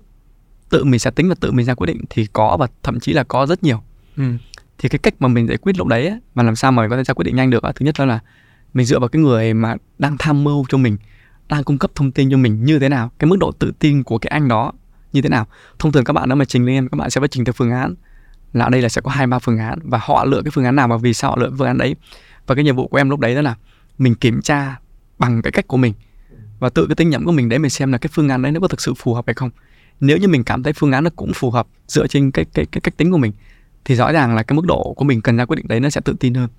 Nhưng cái trường hợp nó nằm ở chuyện ngược lại là cái phương án mà mình chọn nó không giống như phương án của mọi người đề xuất. Nhưng lúc đấy mình lại cần phải quyết định ngay. Vì không thì nó trễ. Thì lúc đấy sẽ có rất là nhiều trường hợp là em sẽ đi theo cái cái cái cảm quan của mình. Người lãnh đạo bắt buộc sẽ có những lúc như vậy. Ừ, trực giác sẽ, có những lúc là họ sẽ phải đi theo cái trực giác của họ. Và họ sẽ phải tin vào cái trực giác đấy. Nhưng nếu như mà sai thì phải sửa ngay. Nghĩa là mình mình phải chấp nhận kể cái sau này mình giao cho nhân viên của mình mình cũng vậy. Mình giao cho những bạn cấp dưới của mình mình những mà phó tổng của mình mình cũng phải chấp nhận như vậy. Họ có những lúc họ sẽ phải quyết định và mình sẽ phải tin vào cái quyết định của họ. Và quyết định đấy có thể đúng hay sai, mình mình, thời điểm đấy mình không biết được. Và thậm chí cái quyết định đó nó đi ngược với số đông, mình vẫn phải tin họ. Vì mình đã trao quyền cho họ là mình phải tin họ.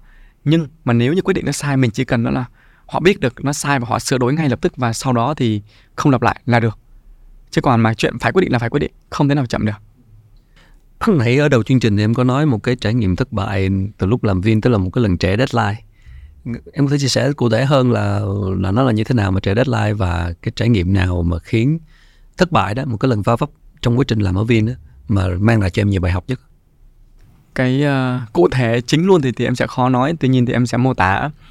Vì cái lần trả deadline đấy là nó xuất phát từ một phần là từ mình tức là từ mình mình chưa biết cách để mình sắp xếp cái công việc đó mình chưa biết cách để mình để mình có thể làm làm nó nhanh hơn. Mà sau này thì mình thấy là mình hơi hơi hơi yếu đó là mình cần ra một cái deadline. Cái deadline đấy là tới thời điểm đấy thì mình phải hoàn thành xong một cái khâu của một cái dự án đó.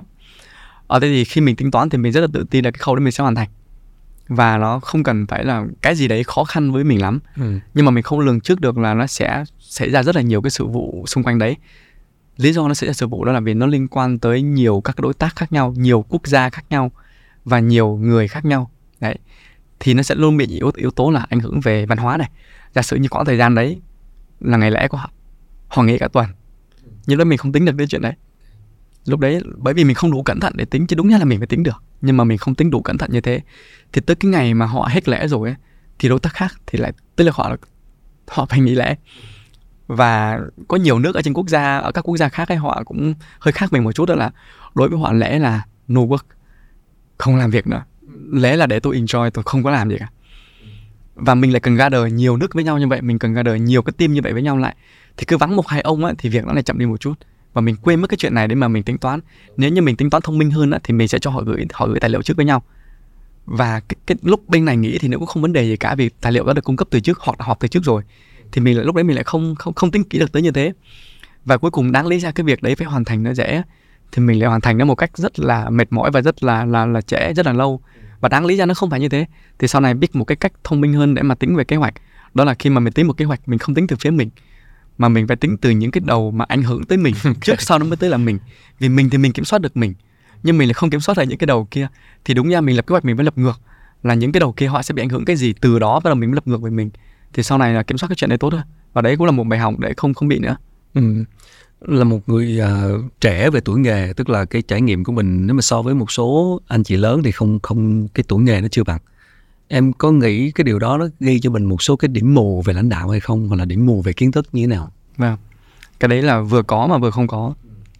Cái đầu tiên là đúng là so với các cái đa cái đề so với các anh chị mà đã có nhiều năm kinh nghiệm thì mình không không thể so với các anh chị được về cái trải nghiệm thực tế của các anh chị, về kinh nghiệm, về những chuyện các anh chị đã xử lý, những cái tình huống, những case study, thì mình không không đo được, chắc chắn mình không bằng thì nhiều khi mình cũng sẽ có cảm giác được là à nếu như ở vị, ở cái vai trò và vị trí của các anh chị, các anh chị có thể xử lý cái chuyện này tốt hơn mình, vì các anh chị đã gặp rồi, các anh chị đã thế này thế kia rồi, thì nói về cảm giác là có. Là nhiều khi em vẫn có những cái cảm giác như thế. Nhưng mà ở cái vị trí của em hiện tại, đặc biệt là ở trong những cái những cái, những những cái môi trường lớn như thế này thì được một cái rất là lợi đó là nếu như mình cảm nhận, mình cảm giác như thế thì mình có rất là nhiều mentor. Mình có thể gọi điện ngay cho anh ấy, mình gọi điện ngay cho chị đấy. Người nào giỏi nhất chuyên môn ở mảng đấy mình đều biết. Và với cái network hiện tại của mình ở Việt Nam mình thì cũng cũng đủ có khả năng để mình biết được là người nào giỏi trong lĩnh vực đấy thì mình sẽ gọi điện xin họ tư vấn. Chuyện đó chẳng sao cả, bởi vì ngày khác họ cũng sẽ gọi điện xin mình lại tư vấn mà thôi. Thì khi mà mình cảm giác như thế thì thay vì mình sợ thì gọi điện hỏi luôn. Hoặc xin một cuộc gặp hỏi, thường em làm thế? Và cứ mỗi lần hỏi như vậy thì thường các anh chị đã sẽ giải đáp cho mình khá là tốt. Các anh chị đã chia sẻ lại kinh nghiệm. Chỉ như các anh chị đã sẽ chia sẻ lại. Nếu là các anh chị đấy các anh chị sẽ quyết như thế nào? Chứ không phải là các anh chị quyết định của mình và có thể cái có thể sau khi em nghe lại cái chia sẻ đấy em quyết định khác. Nhưng mà em vẫn đi nghe để em không bị cảm giác là mình bị mù kiến thức ở cái mảng đó. Thì thường đấy là cách giải quyết. Xem họ là những cái người men mentor của mình. Đúng rồi hiện tại em cũng đang có những cái người làm mentor như thế. Áp lực lớn nhất của một cái người ở vị trí lãnh đạo trong Vin là gì? Ở đây uh, anh nghe đồn tôi không biết có phải đúng không? Tức là người ta nói đây là cái bộ máy mà xây nghiền nhân sự cấp cao, rất là dữ dội, tức là áp lực rất lớn. Có những người không trụ lại được lâu hoặc là mới vài tháng là là thấy nghỉ mất tiêu. Hoặc có những người trụ rất lâu. Thì ở đây anh tò mò về cái việc mà điều gì có thể khiến một lãnh đạo có thể trụ lại lâu trong cái môi trường như vậy? Thì em nghĩ bất kỳ cái môi trường nào thì à, người tài và người giỏi đều giống nhau thì họ sẽ khác nhau ở hai cái vấn đề chính. Cái vấn đề đầu tiên đó là cái sự thích ứng thì hai người đều đội chuyên môn với nhau, nhưng mà người nào thích ứng tốt hơn thì người đấy họ sẽ thích ứng với cái môi trường nó dễ hơn trụ lại được tốt hơn. Cũng y như có hai startup cùng cùng kinh doanh ngành nghề như nhau xong rồi vào dịch. Thì có một startup đó là họ tiếp tục họ đợi khi nào bớt dịch rồi họ làm, xong cuối cùng họ không trụ được, bởi vì dịch nó kéo dài quá, startup đã phá sản. Cũng là startup đấy thì ngay khi mà bị dịch một, hai tháng rồi là họ đã cảm thấy được là cái dịch đấy nó sẽ rất là lâu mới thay đổi được. Họ thay đổi ngay mô hình tạm thời, tất cả các nhân viên chuyển sang đi bán rau ừ. online đi livestream bán rau đi bán đồ Hợp đi bán rất là nhiều thứ ừ. và sau đấy họ lại phát triển lại tiếp tục rất tốt bởi vì những đối thủ của họ chết bớt rồi. Đấy là sự thích ứng.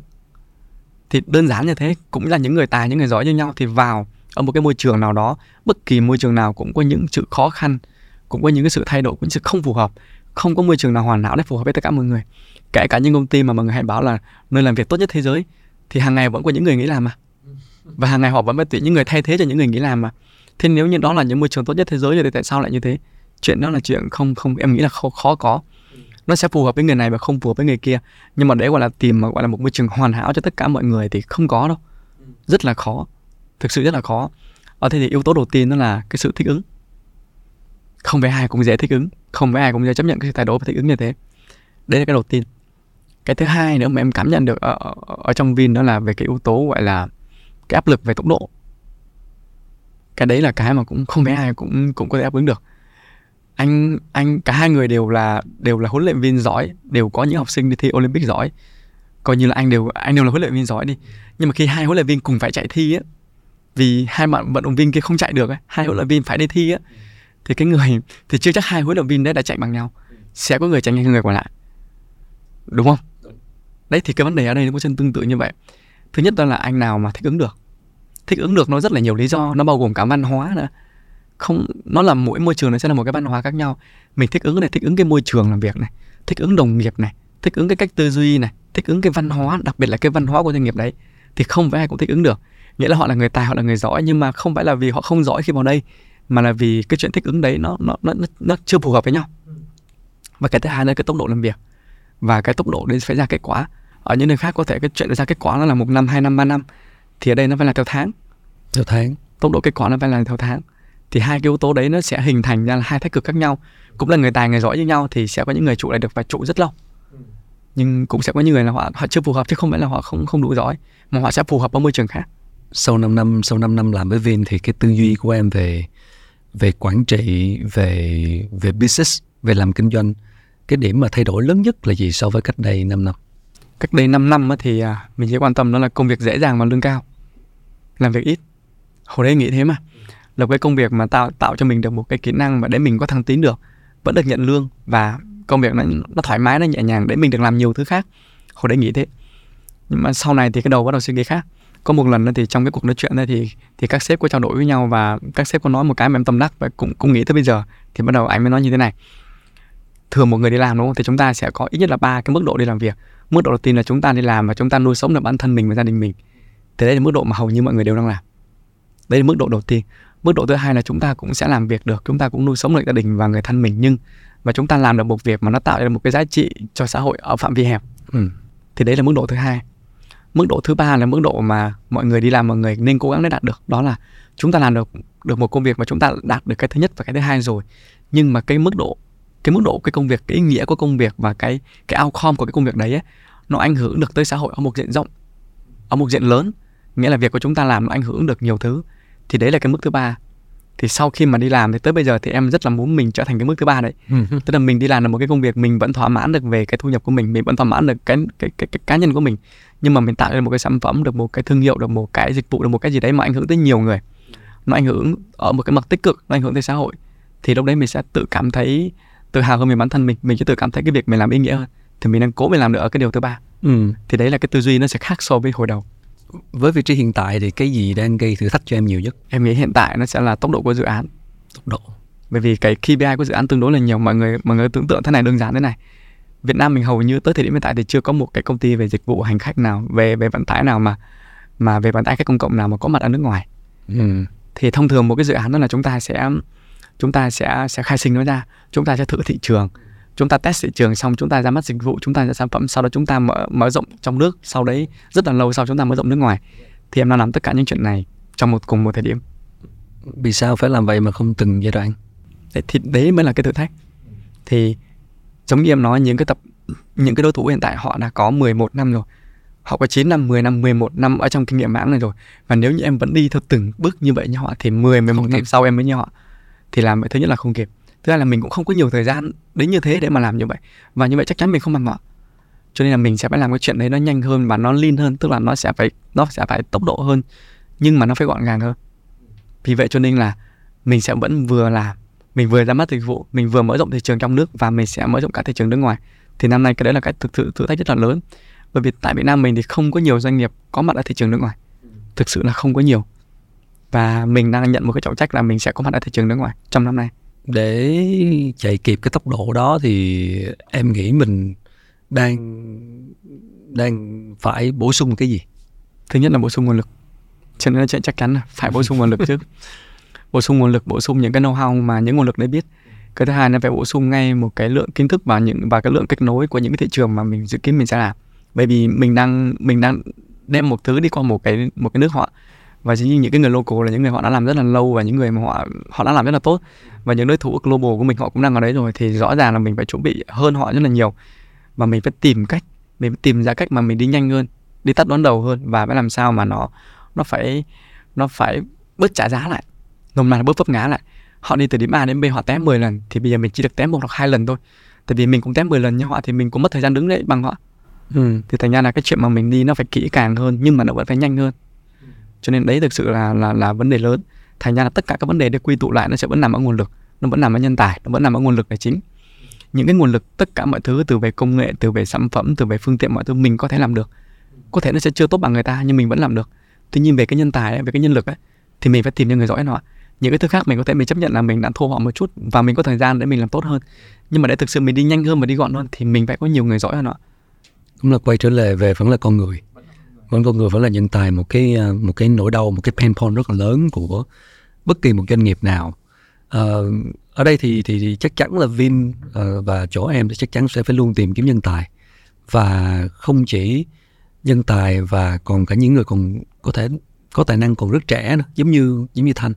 Và có cái tâm lý của các bạn trẻ là nghĩ là mình vào một cái tập đoàn lớn sẽ mất rất nhiều thời gian để thăng tiến rồi cái cái cái career roadmap cái con đường phát triển nghề nghiệp nó sẽ như thế nào thì ở đây một cái người trong cuộc ở cái góc nhìn của thanh về chuyện là nhân tài mà đặc biệt là các bạn trẻ trẻ thì thiếu kinh nghiệm nhưng có cái độ máu lửa và cái khả năng để các bạn được có cơ hội trong những cái tập đoàn lớn mà cái system nó rất là to như thế này.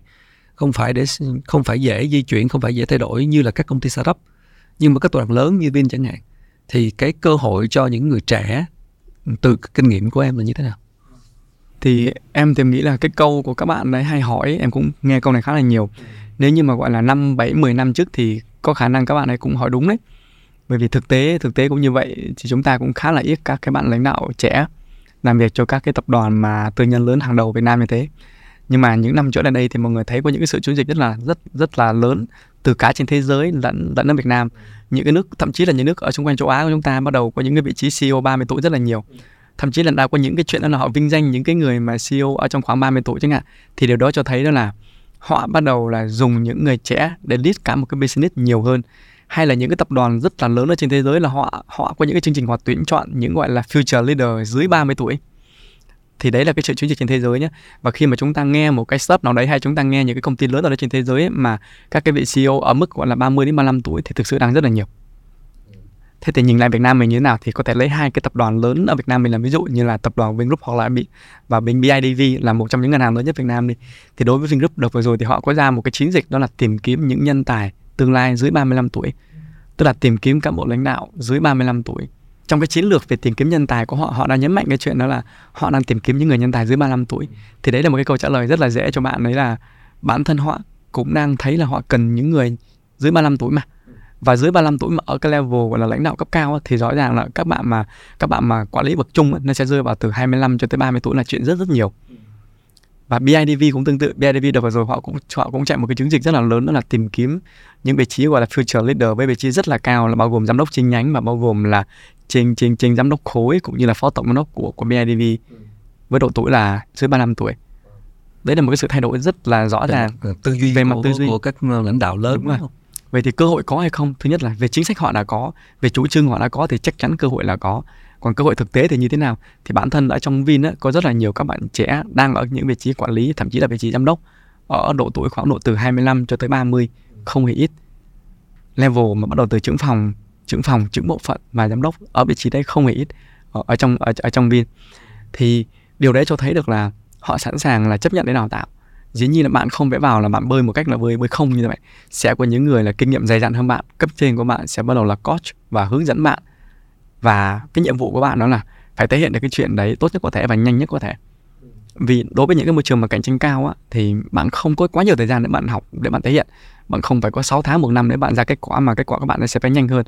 Nhưng mà nếu như bạn làm được cái chuyện đó tốt á, thì chắc chắn mọi thứ của bạn nó sẽ tốt nhanh hơn.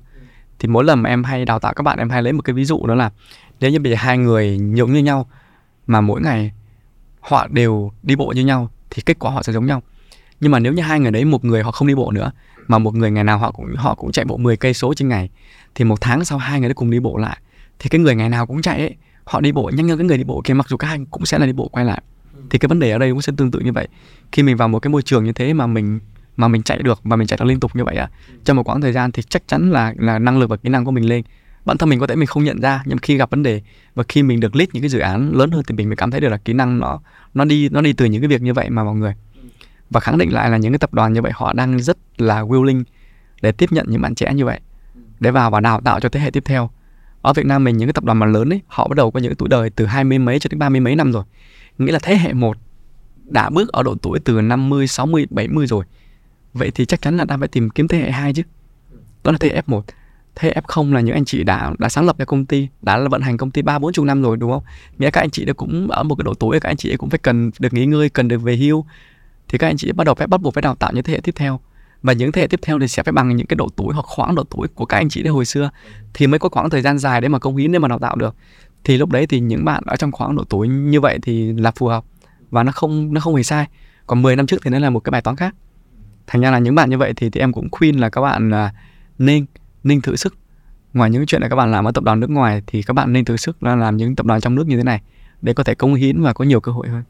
Thực ra một cái tâm lý của các lãnh đạo trẻ lãnh đạo cấp trung á, là đôi khi họ cảm thấy họ mặc cái áo quá lớn so với khả năng của họ hoặc là họ từ một cái kỹ năng chuyên môn lên và họ chưa sẵn sàng cho việc quản trị và quản lý và có một cái team ở bên dưới. Từ kinh nghiệm của thanh và mình nghĩ là thanh ở tuổi trẻ là chắc chắn thường xuyên là phải lãnh lãnh trọng trách những trọng trách lớn. Thì cái việc mà mà một lãnh đạo trẻ mà dám đón nhận cơ hội và đón nhận những cái việc mà đôi khi cảm thấy mình quá lớn so với mình cái cái cách mình ứng xử với những cái cái, cái cơ hội đó như thế nào? Thì việc đầu tiên là để mà các bạn mà mà ít ít bị những tình trạng đấy là các bạn sẽ phải bổ sung kỹ năng của mình trước khi các bạn được cái vị trí đấy. Giống như là mình đang là chuyên viên ấy, thì mình phải biết được là một cái người quản lý họ cần cái gì và mình chuẩn bị cái chuyện đó trước. Mình chỉ thiếu cái thực tế thôi chứ mình đừng thiếu kiến thức nghĩa là mình mình mình thiếu thực hành thôi chứ mình đừng có để Ok. mình thiếu cả hai Phải thì, lý thuyết. thì là chết. Ừ. cho nên là các bạn ấy sẽ phải nhìn nhận cái chuyện đấy trước. Cũng giống y chang như là bây giờ một anh nào đấy anh ấy đang muốn trở thành mc như anh đi thì rõ ràng anh phải quan sát và anh phải học từ trước để một hai năm sau anh thành. Chứ mà tới một hai năm sau tự dưng có một người nào đấy giao cho anh cái vị trí làm mc làm hot chẳng hạn thì có thể anh sẽ bị fail. Cho nên là cái đầu tiên là các bạn phải chuẩn bị trước cái đã. Cái đấy cái thứ nhất. Còn khi mà đón nhận nó sẽ như thế nào thì việc đầu tiên cái tâm lý của mình là không được sợ mình mình sợ là tự là tự mình hết 50% là là mình đi rồi. Đầu tiên phải không sợ cái đã. Mà đầu tiên là phải tự, là phải tự nhìn nhận mình đó là mình phải làm được cái đã. Chứ mình không được sợ, bởi vì sợ là tự nhiên mình nghĩ là nhiều thứ nó không hay lắm. Và nó làm cho mình bị bị bị bị run, bị ruột rè khi mà làm việc đi. Nói thì dễ nhưng mà làm không hề dễ đâu. Cái thứ hai nữa là sau khi mình nhận được cái trọng trách đấy, mình biết cái chuyên môn đó là cái gì thì mình xem trong cái network của mình, những người nào giỏi nhất ở trong cái đó. Kiếm họ làm thầy đi bất kỳ ai xung quanh mình cũng là thầy nhân viên của mình cũng là thầy của mình đồng nghiệp của mình cũng là thầy của mình đối tác đối thủ đều là thầy của mình cả. Con người nói chung chứ không phải là người này người kia nữa. Chúng ta sẽ luôn sợ cái mà chúng ta không biết. Đúng. tức là chúng ta sẽ cảm thấy không tự tin với cái mà chúng ta không biết.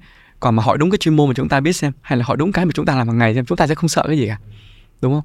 Vậy thì mình làm cho mình bớt sợ bằng cách đó là mình làm cho mình gọi như là tự kỷ ám thị cũng được. Mình làm cho mình là trở thành cái người là biết về cái mảng đó đi bằng cách lục hết tất cả những cái connection của mình có ai là người hiểu biết về cái mảng này? Ai là người từng có kinh nghiệm về mảng này? Xin gặp họ nói chuyện. Khi mà họ nói chuyện với mình, họ sẽ kể cho mình nghe về cái của họ đã biết. Về cái ngôn ngữ trong cái ngành đó nói là cái ngôn ngữ gì? Cái kiến thức chuyên môn của nó là gì? Cái gì? Mình có thể không hiểu ngay từ thời điểm đó. Nhưng mà đó là những từ ngữ mình đã nghe rồi và mình đã biết rồi. Thì mình sẽ vẫn có cảm giác đó là mình sẽ tự tin hơn cho cái lĩnh vực đấy. Thế là mình sẽ phải có một cái khoảng thời gian để mình xử lý cái chuyện là mình làm cho mình không còn sợ nữa bằng cách mình phải biết. Và mình nạp được một cái lượng gọi là kiến thức tổng hợp vào cái đầu mình để đã. Đấy là cái bước thứ hai mà các bạn cần phải làm để làm cho cái áo của mình nó bớt rộng đi. Cái hay coi như áo nó đang rộng đi thì bây giờ anh ăn cơm nhiều hơn một chút vậy.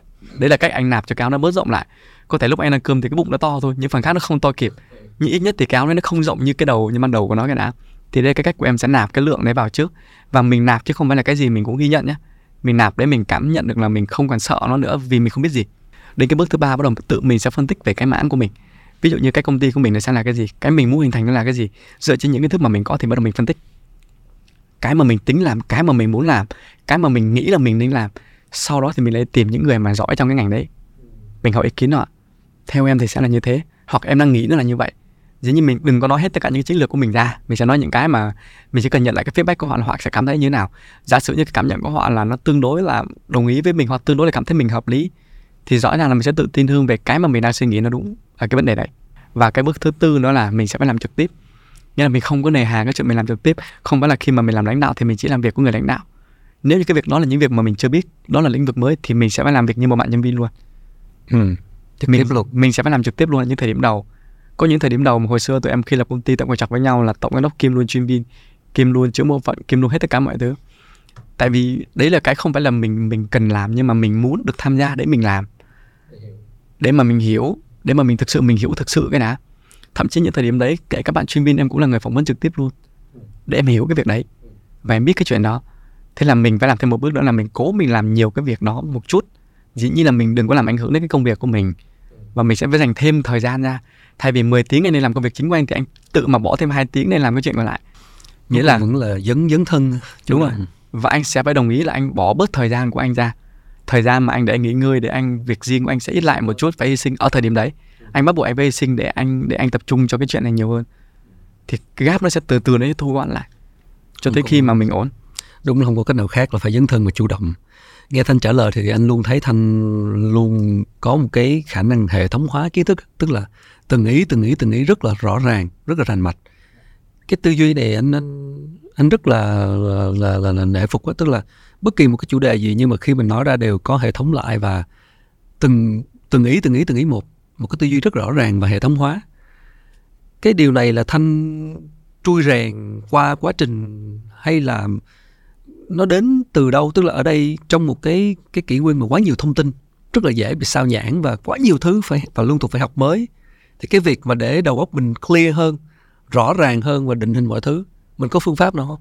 Em nghĩ là em rèn chứ không phải tự nhiên mà có vì thông thường thông thường là cái cách của em mà khi em làm bất kỳ một cái việc nào ấy là em sẽ không chuẩn bị nó quá chi tiết theo kiểu là mình phải nhớ vào thuộc lòng nó. Đấy kể cả là trong cái cuộc nói chuyện của anh em mình ngày hôm nay cũng hôm nay chẳng hạn. Đúng rồi đâu chuẩn bị đó thì mình sẽ biết được là à, anh em mình sẽ nói chuyện về những chủ đề gì như thế nào và mình rất là tự tin khi kiến thức nó từ trong đầu mình đi ra bởi vì nó là bản chất của nó là như thế và nó từ mình mà ra. Thì cái việc của mình là mình hệ thống hóa nó lại làm sao mà cho mình dễ nhớ. Cái cách thì nó hơi kỳ nhưng mà cách nó hơi kỳ nhưng mà trong đầu mình bắt đầu mình sẽ phân ra từng cái ô. Mình sẽ phân ra không biết nói mọi người sẽ không biết mọi người sẽ có hiểu được cách của em không? nhưng bắt đầu là mình sẽ phân ra rất là nhiều cái cái cái ngăn ở trong ở trong cái đầu mình. Mình ngăn rất là nhiều cái đầu mình cái gì mình mình nên để nó vào đâu để mình nhớ cái gì mình nên nhớ như thế nào. Và bất kỳ một cái sự vật gì nó xong rồi thì mình sẽ luôn nhớ cùng lắm là ba hoặc năm thứ quan trọng nhất cho cái chuyện đấy. Mình không nhớ làm man gát. Trong cái việc đấy cái gì nó là quan trọng nhất cái số nào là quan trọng nhất cái gì nó là cái mà mình cần nhớ thì bắt đầu mình chỉ tập trung mình nhớ cái đấy thôi thì đấy là cái mà em hay làm. Và hàng ngày thì em hay làm cái chuyện đấy để em rèn nó một cách là em viết nó ra. Trong phòng làm việc của em luôn luôn có một cái bảng. Bất kể em làm ở đâu, nó luôn luôn có một cái bảng. Và khi họp, em đều viết cho các bạn. Cái thứ nhất phải là cái này. Cái thứ hai là bước này. Thứ ba là bước này. Thứ tư là bước này. Hoặc anh cần cái này cái này cái này. Nó sẽ luôn là từ 1 cho tới 5 tập trung làm năm cái tới trước, sau đấy anh giao tiếp hoặc là sau đấy làm tiếp. Và em sẽ viết nó ra. Khi viết nó ra theo như em hiểu nhé khi mà mình viết nó ra thì mình đè trong bộ nhớ của mình thêm một lần nữa. Mình nghĩ là một lần mình nói là lần thứ hai và mình viết là mình đè nó thêm một lần thứ ba. Anh đè nó nhiều lần thì anh nhớ nó sẽ lâu hơn. Cũng và em sẽ đè nó ra ừ. thế là cuối cùng em cứ làm như vậy nhiều lần thì nó cứ vậy là nó ngấm vào trong người mình. Và mình sẽ và và kể cả khi mình nói chuyện hay khi mình làm việc thì lúc nào mình cũng sẽ hệ thống hóa theo kiểu như vậy. Mình sẽ không trả lời cái câu hỏi đó ngay lập tức mà mình sẽ có nửa giây hoặc một giây để mình tinh nó trong đầu. À cái đấy nên nên là ba thứ nên là bốn thứ nên là hai nên là một. Xong bắt đầu nói. Xong bắt đầu nghĩ xong bắt đầu viết.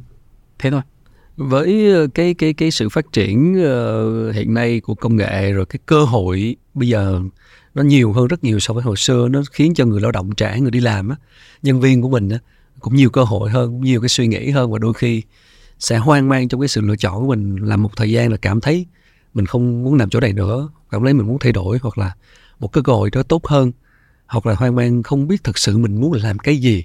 Về tới giai đoạn tầm 25, 28 là bắt đầu đặt những câu hỏi về cái con đường sự nghiệp của mình về về lâu dài. Không biết là từ trải nghiệm cá nhân của thanh thì có lời chia sẻ gì cho những anh em trẻ hơn mà đang gặp khó khăn trong việc định hình cái con đường đi của mình? Không phải ai cũng có cái hoàn cảnh để thôi thúc như thanh. Có thể hoàn cảnh nó nó thôi thúc mình từ từ sớm, nhưng bây giờ hoàn cảnh có thể là dễ dàng quá hoặc là có nhiều điều kiện quá. Khi có quá nhiều điều kiện thì người ta khó có sự lựa chọn, khi càng nhiều sự lựa chọn thì cái lại càng khó chọn lựa nữa. Thì cái cái việc để mà định hình trong một cái thế giới quá nhiều thông tin như thế này với nhiều sự lựa chọn như thế này để làm sao xác định được rõ cái đường đi của mình và cái điều gì mình mong muốn vâng thì có một cái mà là cái mà anh Khánh đang làm luôn tức là em thấy uh, hiện tại mọi người các bạn trẻ sau này mình em có gặp khá là nhiều bạn trẻ cũng phỏng vấn rất là nhiều cũng nói chuyện với khá là nhiều bạn á hồi trước em còn là người tổ chức các cái chương trình về về MT ừ. tức là về management, training, training. Ừ thì mình thấy là một cái vấn đề rất là lớn nữa là khi các bạn học ấy, các bạn không được dạy kỹ năng mềm nhiều. Các bạn không được biết ở bên ngoài thế giới nó đang diễn ra như thế nào nhiều. Cái số người mà tự đi tìm hiểu nó không nhiều. Ở trên thế giới thì có rất là nhiều cái mô hình là họ mời doanh nhân về nói chuyện. Để cho họ họ cảm nhận nó rõ hơn hay là cho tới từng các cái công ty một để họ, để cho các bạn ấy mở rộng được cái tầm cái tầm nhìn hơn về nghề nghiệp, về kỹ năng sống, về rất là nhiều thứ khác nhau. Thì ở Việt Nam mình hiện tại em thấy bắt đầu là có làm rồi nhưng mà cái chuyện đấy cũng chưa được nhiều lắm thì có một cái kênh nữa các bạn có thể làm nữa là thông qua những kênh postcard như thế này. Rõ ràng là khi các bạn gặp được hàng trăm người ở nhiều ở, ở các lĩnh vực khác nhau cùng nói cùng kể về cuộc đời của họ cùng kể về những cái gì họ đang làm thì các bạn nó sẽ lắng nghe được các bạn nó sẽ hiểu được. Và thực sự là khi mà em phỏng vấn các bạn trẻ em biết được nhiều các bạn trẻ là họ thích họ thích nghe podcast ấy, thì em vẫn có một cái nhìn điểm cộng cho các bạn đấy.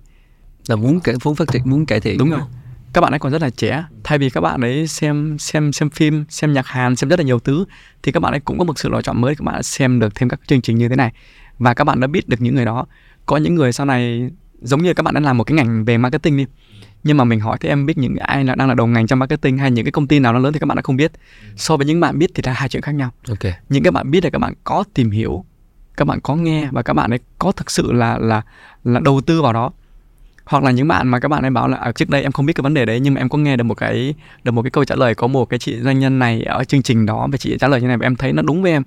Thì mình mình mình nghĩ trong đầu là thực sự là bạn đấy bạn đấy có biết chứ có muốn cái tương lai của bạn như nào.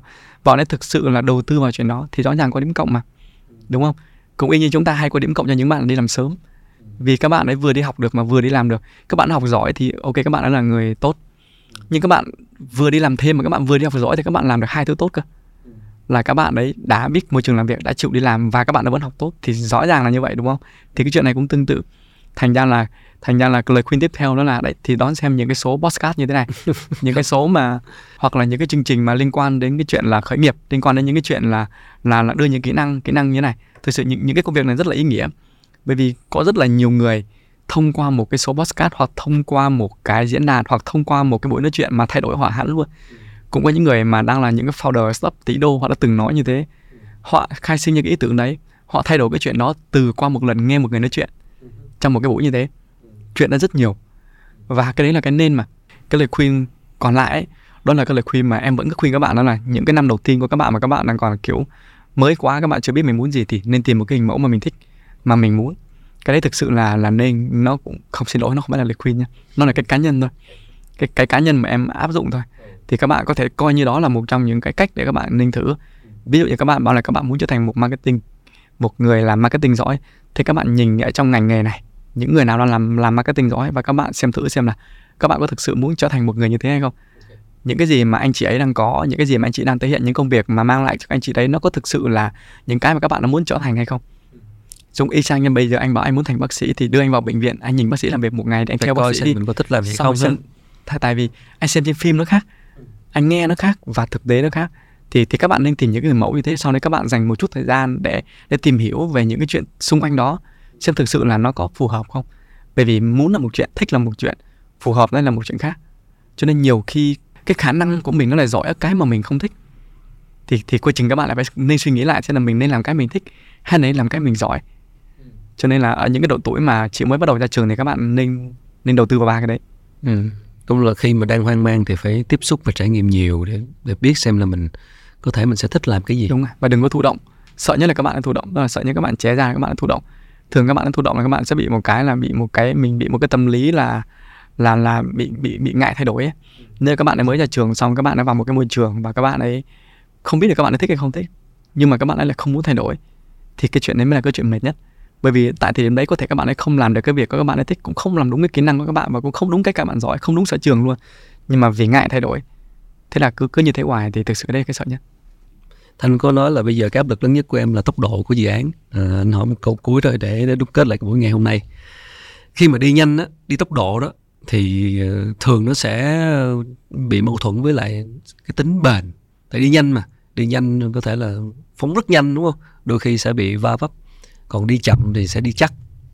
Thì ở đây cái tốc độ dự án hay là những cái gì mà em đang được đang được giao nhiệm vụ đó nó có mâu thuẫn với chuyện là đi bền đó thứ nhất ấy là đúng là cái định nghĩa mà người hay thấy đó là mình mà chạy nhanh ấy, thì thì cái khả năng mà gọi là mình chắc nó sẽ không bằng mình đi chậm. Cái đấy là về lý thuyết là đúng. Nhưng mà về thực tiễn đặc biệt là thực tiễn sau những cái công cuộc mà 4.0 như thế này mọi người đều thấy ấy, thì mà công nghệ nó phát triển mà khi mà con người nó phát triển như thế này ấy, thì đi chậm là chết chắc đấy là phải định nghĩa lại cái đó là đối với những cái ngành mà những ngành mà có cạnh tranh cao nhá ừ. đi chậm là chết cái đã. Cho nên là đi chậm mà chắc thì em nghĩ là tùy vào từng trường hợp. Nhưng đối với trường hợp của những cái công ty mà mà stop như thế này thì đi chậm là là là chắc chắc theo em. À, thế thì cái nhiệm vụ của mình đó là mình bỏ cái đi chậm đi mà nhiệm vụ của mình sẽ là làm sao để đi nhanh mà vẫn chắc. Lúc đấy mình sẽ định nghĩa lại là như thế nào là chắc và với mình chắc cỡ nào là vừa. Mình không thể nào là chắc một trăm phần trăm được không thể nào là chắc như nịch được. Thì mình sẽ phải bỏ bớt nó đi và mình chắc ở một cái mức độ là nó vẫn sẽ stable được business đấy. Nó vẫn có thể phát triển được. Và mình sẽ tạm chấp nhận là có một vài thứ nó sẽ không chắc được. Ừ. mình sẽ phải tạm chấp nhận cái chuyện đấy để mình đạt được cái vấn đề khác. Và song song với cái chuyện đấy thì đối với những cái công ty như thế này thì tụi em sẽ làm thêm một cái bước tiếp theo đó là sau khi mà mình đang phát triển nóng như vậy thì mình sẽ có nguyên mình sẽ luôn luôn có một cái bộ phận để mình quay về mình quay về mình chuẩn hóa lại những cái gì mà mình đã làm trước đây. Chứ không hề là mình bỏ nó đi không hề bỏ ngỏ nó đi Ờ. không không bao giờ làm như thế mà mình đang chạy thời điểm mà mình cần nhanh thì có thể mình sẽ phải bỏ ngỏ nhiều thứ để mình nhanh. Nhưng mà sau đó một thời gian bắt đầu sẽ có một bộ phận chỉ chuyên đi xử lý cái chuyện này. Chuyên đi làm lại quy trình, chuyên đi làm lại về cách mà mình làm việc, chuyên đi làm lại rất nhiều thứ để đảm bảo được là cái mà mình, cái một cái quãng đường mà mình đã chạy qua rồi ấy, thì nó đã được đổ bê tông để nó phải chắc rồi. Chứ nó không phải là một cái con đường không chắc nữa. Như vậy thì nghĩa là sau này á, kể cả là mình đi nhanh mà không chắc á, nhưng mà mình vẫn chắc theo từng khúc. Để khi mà có một cái vấn đề thì nó không có domino cả một cái dây chuyền được nữa. Vì những cái khúc trước đấy là mình đã đi xử lý và mình đã đóng băng nữa rồi thì đấy là cái cách hiện tại mà hầu hết các startup lớn họ đang đi theo cách này Ở vai trò hiện tại thì em nói điểm mạnh của em là build những sản phẩm mà rất nhanh. Giờ nhưng mà những cái điểm mà mình còn hạn chế mà mình cần khắc phục là gì và làm sao để mình khắc phục nó? điểm yếu của em hiện tại đối với vai trò người lãnh đạo đối với cái business này thì em nghĩ là em vẫn đang còn cần thêm kinh nghiệm đặc biệt là phát triển ở thị trường nước ngoài ở thị trường trong nước có thể mình đã tự tin rồi vì trước đến giờ mình đều làm ở đây cả nhưng bắt đầu bắt đầu khi mà mình có một cái cuộc chơi mới mình mình ra global rồi á mình bắt đầu sẽ phải fighting với rất là nhiều các cái đối tác. Bắt đầu cái đầu tiên em cần phải là bổ sung ngay cái nguồn kiến thức cái nguồn kinh nghiệm. Và cái cách của em vẫn là thông qua tuyển dụng những cái bạn ở những cái thị trường đấy và sau đấy học hỏi từ họ. Thì cái đấy là cái em vẫn đang cảm thấy thiếu. Thị trường nước ngoài. Ờ, nói về thị trường nước ngoài thì đúng là là, là mình nói về tương lai của của công nghệ xanh tức là những cái xe xe điện xe ô tô điện xe máy điện. Ờ, người ta nói rất nhiều về tương lai, nhưng mà cụ thể là chúng ta đang ở đâu trong cái tương lai này? Và em nhìn nhận cái tương lai này nó đã đến nhanh như thế nào? Bây giờ em đang đi đến thị trường nước ngoài và bây giờ anh đang nói chung về thế giới, về về loài người chúng ta với công nghệ xanh, với xe điện, thì chúng ta đang ở đâu? Và cái việc mình phải đi nhanh và cái tương lai nó đã đến như thế nào? Và cái nhu cầu của toàn thị trường, của toàn thế giới này như thế nào? Giống như tụi em trong ngành thì tụi em rất là hay đọc các báo cáo ừ. của trong ngành nó như thế nào thì hiện tại tốc độ của nó đang phát triển tương đối là nhanh so với lịch sử của rất là nhiều các ngành này trước đây có những nước mà ngay láng giềng của mình đi là Trung Quốc cái tỷ lệ mà sử dụng gọi là xe buýt điện công cộng của họ lên tới 99% không thể tránh khỏi cái xu hướng này đúng không? Đúng rồi. Và những thành phố của họ là 100% là xe điện rồi. Còn những cái như là xe máy hay là xe ô tô thì cũng đang rất tốc độ rất là khủng khiếp. Và đợt vừa rồi có một vài khu vực trên thế giới, một vài nước trên thế giới là tỷ lệ tại cái nước đấy, cái số lượng xe bán mới ra của xe điện còn vượt cả xe xăng. của một vài nước đạt tới mức như vậy rồi. Nhìn tổng quan chung thì chắc chắn là chưa. Chắc chắn là số lượng mà bán xe điện ra so với xe xăng bây giờ vẫn chưa thế nào mà so sánh được, nhìn về một tổng quát chung. Nhưng mà nếu như chúng ta nhìn vào cái cách mà thế giới nhìn nhận thì sẽ thấy được là nó là cái xu thế tất yếu. Ví dụ như châu Âu được vừa rồi, họ đã phải ra chính sách là tới năm bao nhiêu, họ sẽ phải chuyển dần hết sang 100% là điện. Chuyện đó có ảnh hưởng cực kỳ lớn vì những cái nước về những cái cái cái hãng mà đang sản xuất xe xăng á, họ bắt buộc phải đi theo cái lộ trình đấy vì nếu như không tới thời điểm đó, họ đâu có bán được, họ phải ngừng bán. Cho nên là đó là cái mà cả thế giới bắt buộc phải chuyển dịch theo, vì không còn cái khu vực nào trên thế giới này, không có những cái cam kết như vậy. Từ châu Âu cho đến châu Á, cho đến các khu vực đều đã có những cái cam kết như vậy. Thì nó định hình như một cái như là đấy là cái kết quả anh phải đạt được. Chỉ là cái thời gian anh cần đạt được nó nhanh hay chậm thôi. Và bắt đầu các nước bắt đầu chuyển dịch, thì họ chuyển dịch từ doanh nghiệp, bây giờ là tới các chính phủ họ cũng bắt đầu chuyển dịch. Ngay cả Việt Nam mình, ngay cả những nước trên thế giới mà chúng ta thấy đang chuyển dịch hết rồi thì em đang cảm thấy cái tốc độ của nó chuyển dịch gọi là tương đối là nhanh.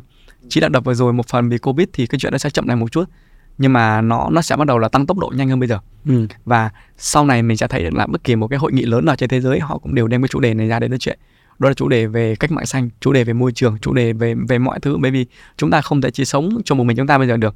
Thế thì con cháu chúng ta hai ba chục năm nữa thì họ sẽ sống trong một cái môi trường như thế nào? Thì bây giờ phải bắt đầu hành động. Vì vậy cho nên là em đang cảm nhận được là Việt Nam mình đang bắt đầu bắt kịp cái xu thế này so với thế giới và hy vọng là mình sẽ đi nhanh. Và xu thế thì không thể tránh khỏi đúng chỉ rồi. là tốc độ chỉ là tốc độ. thôi. Và sự quyết tâm thôi. Ừ ok.